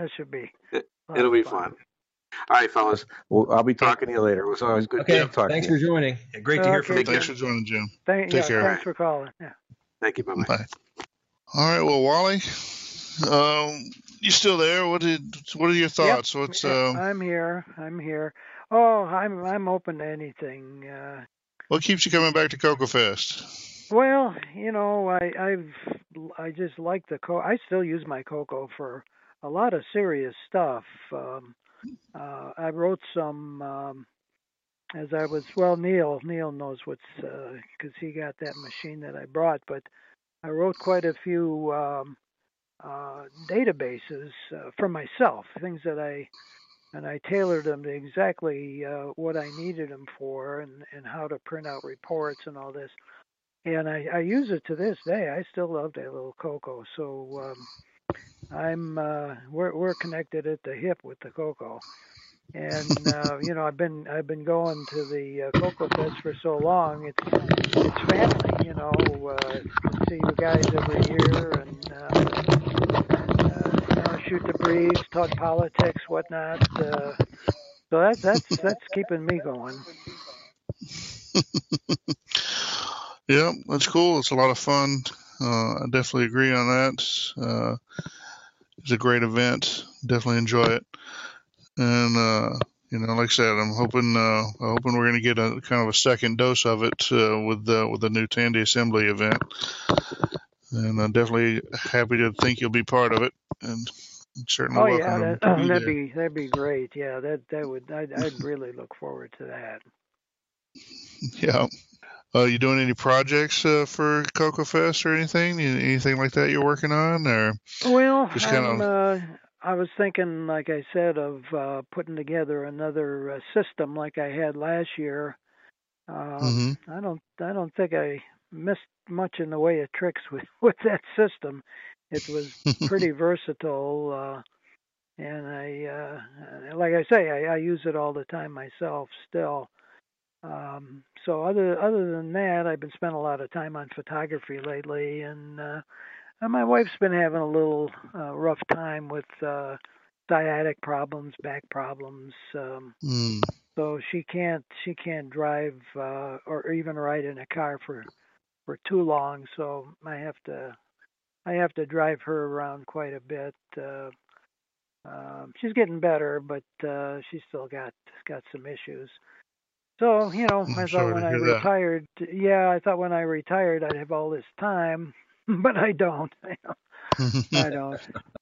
Well, I'm here with Neil this weekend visiting him, and he showed me the system that he got from you, Wally, and it was a pleasure. I got to spend some time sifting through the discs, and it really.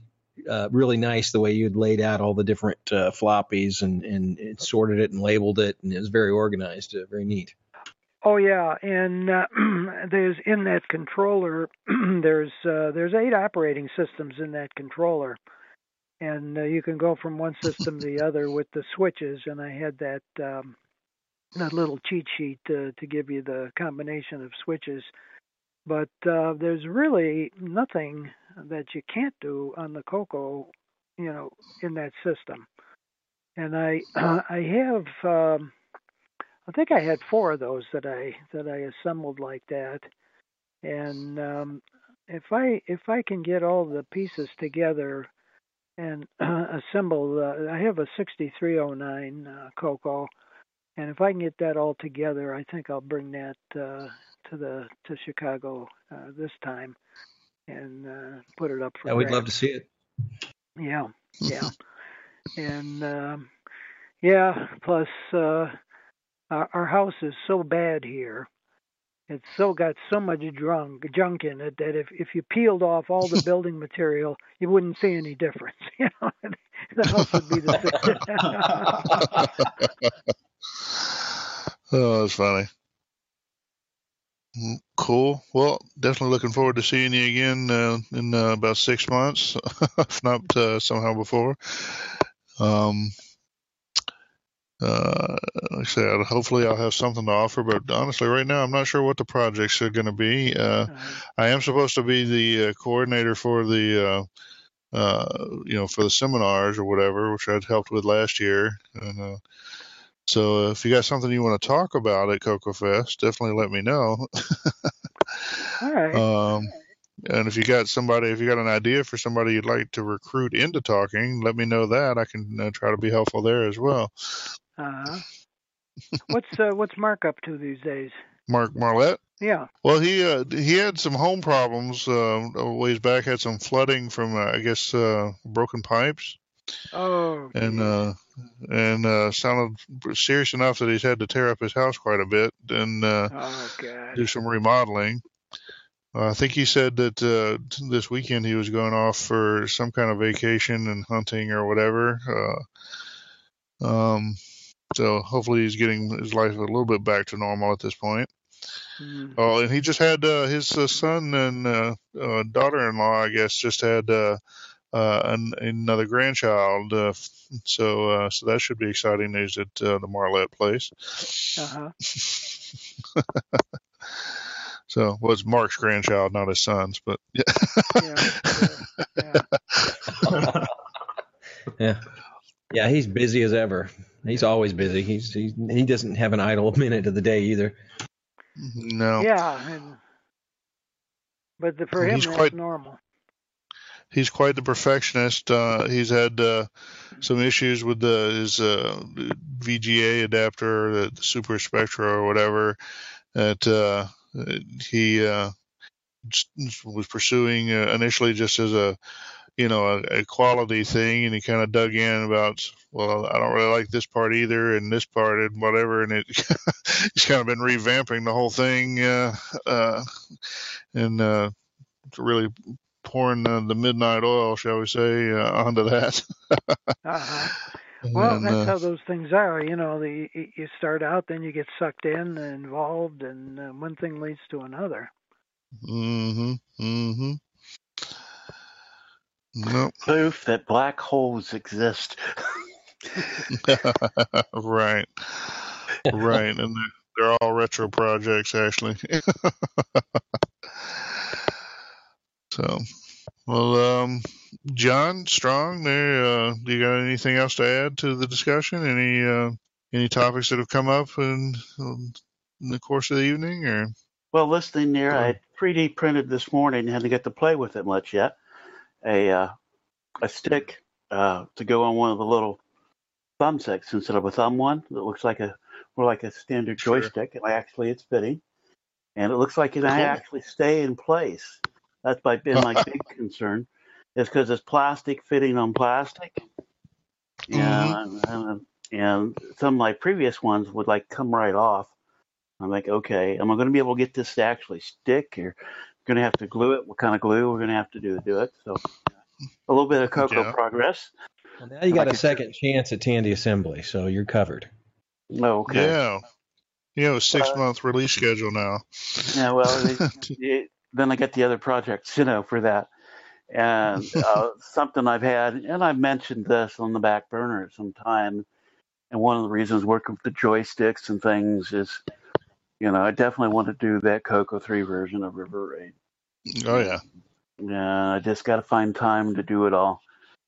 But I couldn't resist last year after Nick and crew released that high-res joystick adapter software that, I've got to see if it works with something. And so I pulled out my Minesweeper stuff, and sometime later, after I obsessed over being too much details, we have Bomb Squad. Using that great routine they did with the high-res joystick. Mm-hmm. Thank you again, Nick. If you haven't heard, we've publicly thanked you and your team, John Kowalski, and those projects help everybody out. That he took time out and did, so that's appreciated. I don't know, is he still on here? We looks like we've had some people drop off. Yeah, Nick had a drop, but we'll definitely pass that on in the podcast, so he knows about it. Yeah. Yeah, and so, but like I said, I don't want to talk about some of this stuff too much in case I don't get it done. I don't want it to be, vaporware. Sure. We can't guarantee WikiLeaks won't do it, but we won't. Yeah. Yeah. And so, but, I'm kind of excited. I've got to get some time to work on the hardware. I've been swamped over with the mini MPI and fixing the problem in the MIDI case. Okay, that's the combination of, I don't think the plastic batch that I got was real good from that, and some bugs in the firmware and the hardware and the software I was using. And I worked around at some others a lot quicker than this, and I finally had to just redesign the piece and take out some features that I wanted in there the way it looked, just to get it done. I was wasting, you know, when you print a dozen cases, you call it quits on that design. You go and redesign it, you know, just taking too much time. I liked the look of it, and it literally looked nice, and the flaw wasn't that big. You know, Mike, you've seen it at the VCF, and I pointed it out. It really wasn't that big of a flaw, but it's a definite flaw that you can notice, and I didn't want to ship it with the flaw. Yeah, I mean, it's part of the debugging process, and it takes time. But it looked really good, though. Your cases are really nice. And the problem is, you know, our reputation out here depends on your latest product, you know. And my cases have a good reputation, and I'm trying to maintain that, you know. Yeah. Sure. Cool. So, well, guys, where does that leave us? Anybody else got something to talk about? Well, I'm good. Mark? I'm basically just along for the ride. Okay. We're glad you're here. A lot of things I'd like to do, I just don't always have the energy to do them. I understand that. A huge stack of things that I'd like to do, looking at most of it now. I'm hoping someday I'll be able to retire and work it down before I die. Your people that inherit your estate will appreciate it. Definitely. And, you know, Mark, if you're ever able to make it to a CoCoFEST. Oh, that's on my list of things to do. Well, a lot of this kind of conversation goes on at the CoCoFEST. And you get there, and sometimes you talk about projects that you don't talk about other times and get different feedback and so on. Yeah, no, I've been paying attention to both the Kansas Fest for Apple and the CoCoFEST. And yeah, it would definitely be cool. I was watching Stevie Stroh's videos, their impromptu jam session. But I play bass, so I'd have to probably bring that along. Yeah, my thing is really been wanting to do some networking stuff. They brought out another network card for the Apple II called the Ethernet II, and I see they're working on one for the CoCo, but it's based upon an older chipset, the Cirrus one, I think. Citrix? Cirrus. Yeah. Yeah, it's closer to the Ethernet 1 in terms of what the hardware does. Neil, Mike, anything else to add? I think we call that a wrap. All right. Well, Wally, Mark, John, definitely thank you for joining us, hanging in there.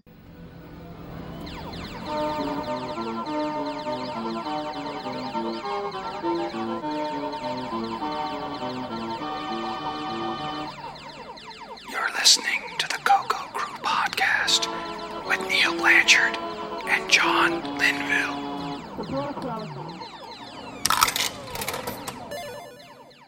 All right, welcome back to the Games Corner on episode 17, and this is part 2 of Color Max Deluxe. Last month I did a review on Color Max Deluxe that was written back in 1987 by Eric Gravulik and Greg Miller. For anyone who didn't catch last month's episode or doesn't know what this program is, well, it's a graphics program similar to Windows and Mac Paint, but only better. Since my review from last month, I have taken the time to dig deeper into Color Max and trying and learning the different options. Well, all I can say is the more I've used this program, the more I'm blown away with it. One of my favorite features is the ability to have colors on your drawing flashing on and off. This simulates a nice animation when set in a particular order. I also like that it could load GIF pictures. There, I pronounce it the right way. GIF. I have to be honest, I used to pronounce it GIF. I don't know if that makes me old or not, but at least I'm corrected. I also like that it supports DS69 picture files, and those are files created from the MicroWorks DS69 digitizer, which I was actually able to test because I now own one. A big thanks to Michael Rowan for that. And to top it off, you can save any of these picture types into its own picture format with the file extension MGE. So basically, you can take a GIF picture or a DS69 picture file, and then you can actually save it into its own format.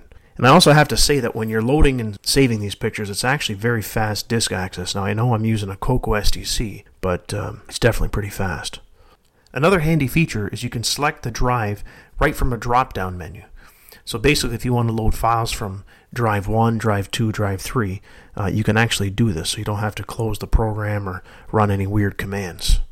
So I was able to make a picture disk image on drive 1 and keep Color Max disk image on drive 0. So this was very handy for loading and saving picture files. I also got ambitious and tried to do a printout with my Tandy DMP-105 printer. It worked by going through all the motions, but nothing printed due to an aged, dried-out ribbon. Now if I can just find a new ribbon for this printer.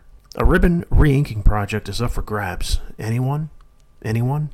Well, there you go. If you're looking for a fantastic graphics program for the CoCo 3, I highly recommend trying out Color Max Deluxe.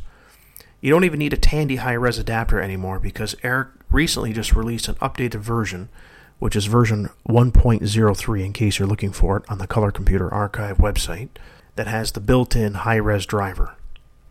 I hope you enjoyed this month's Game Corner episode of a review that is not a game. Until next month, happy CoCoing. After these messages, we'll be right back. We have now reached the end of episode 17. Flip the tape over and do a C-Lodem until next month. We will be back for your listening pleasure. This was definitely a cool episode, with the CoCoFEST roundtable discussion and being the 6-month mark away from CoCoFEST, and the mention of Tandy Assembly, and can't forget Halloween. So many great things to look forward to. I'd like to thank our host, John Linville, for providing another awesome tech segment on the Dragon CoCo DOS compatibility. It definitely cleared up a lot of questions I had. Now I want to hook up my Dragon again. The cool thing is, I didn't even know that he was going to do a tech segment on this, so this was quite a surprise.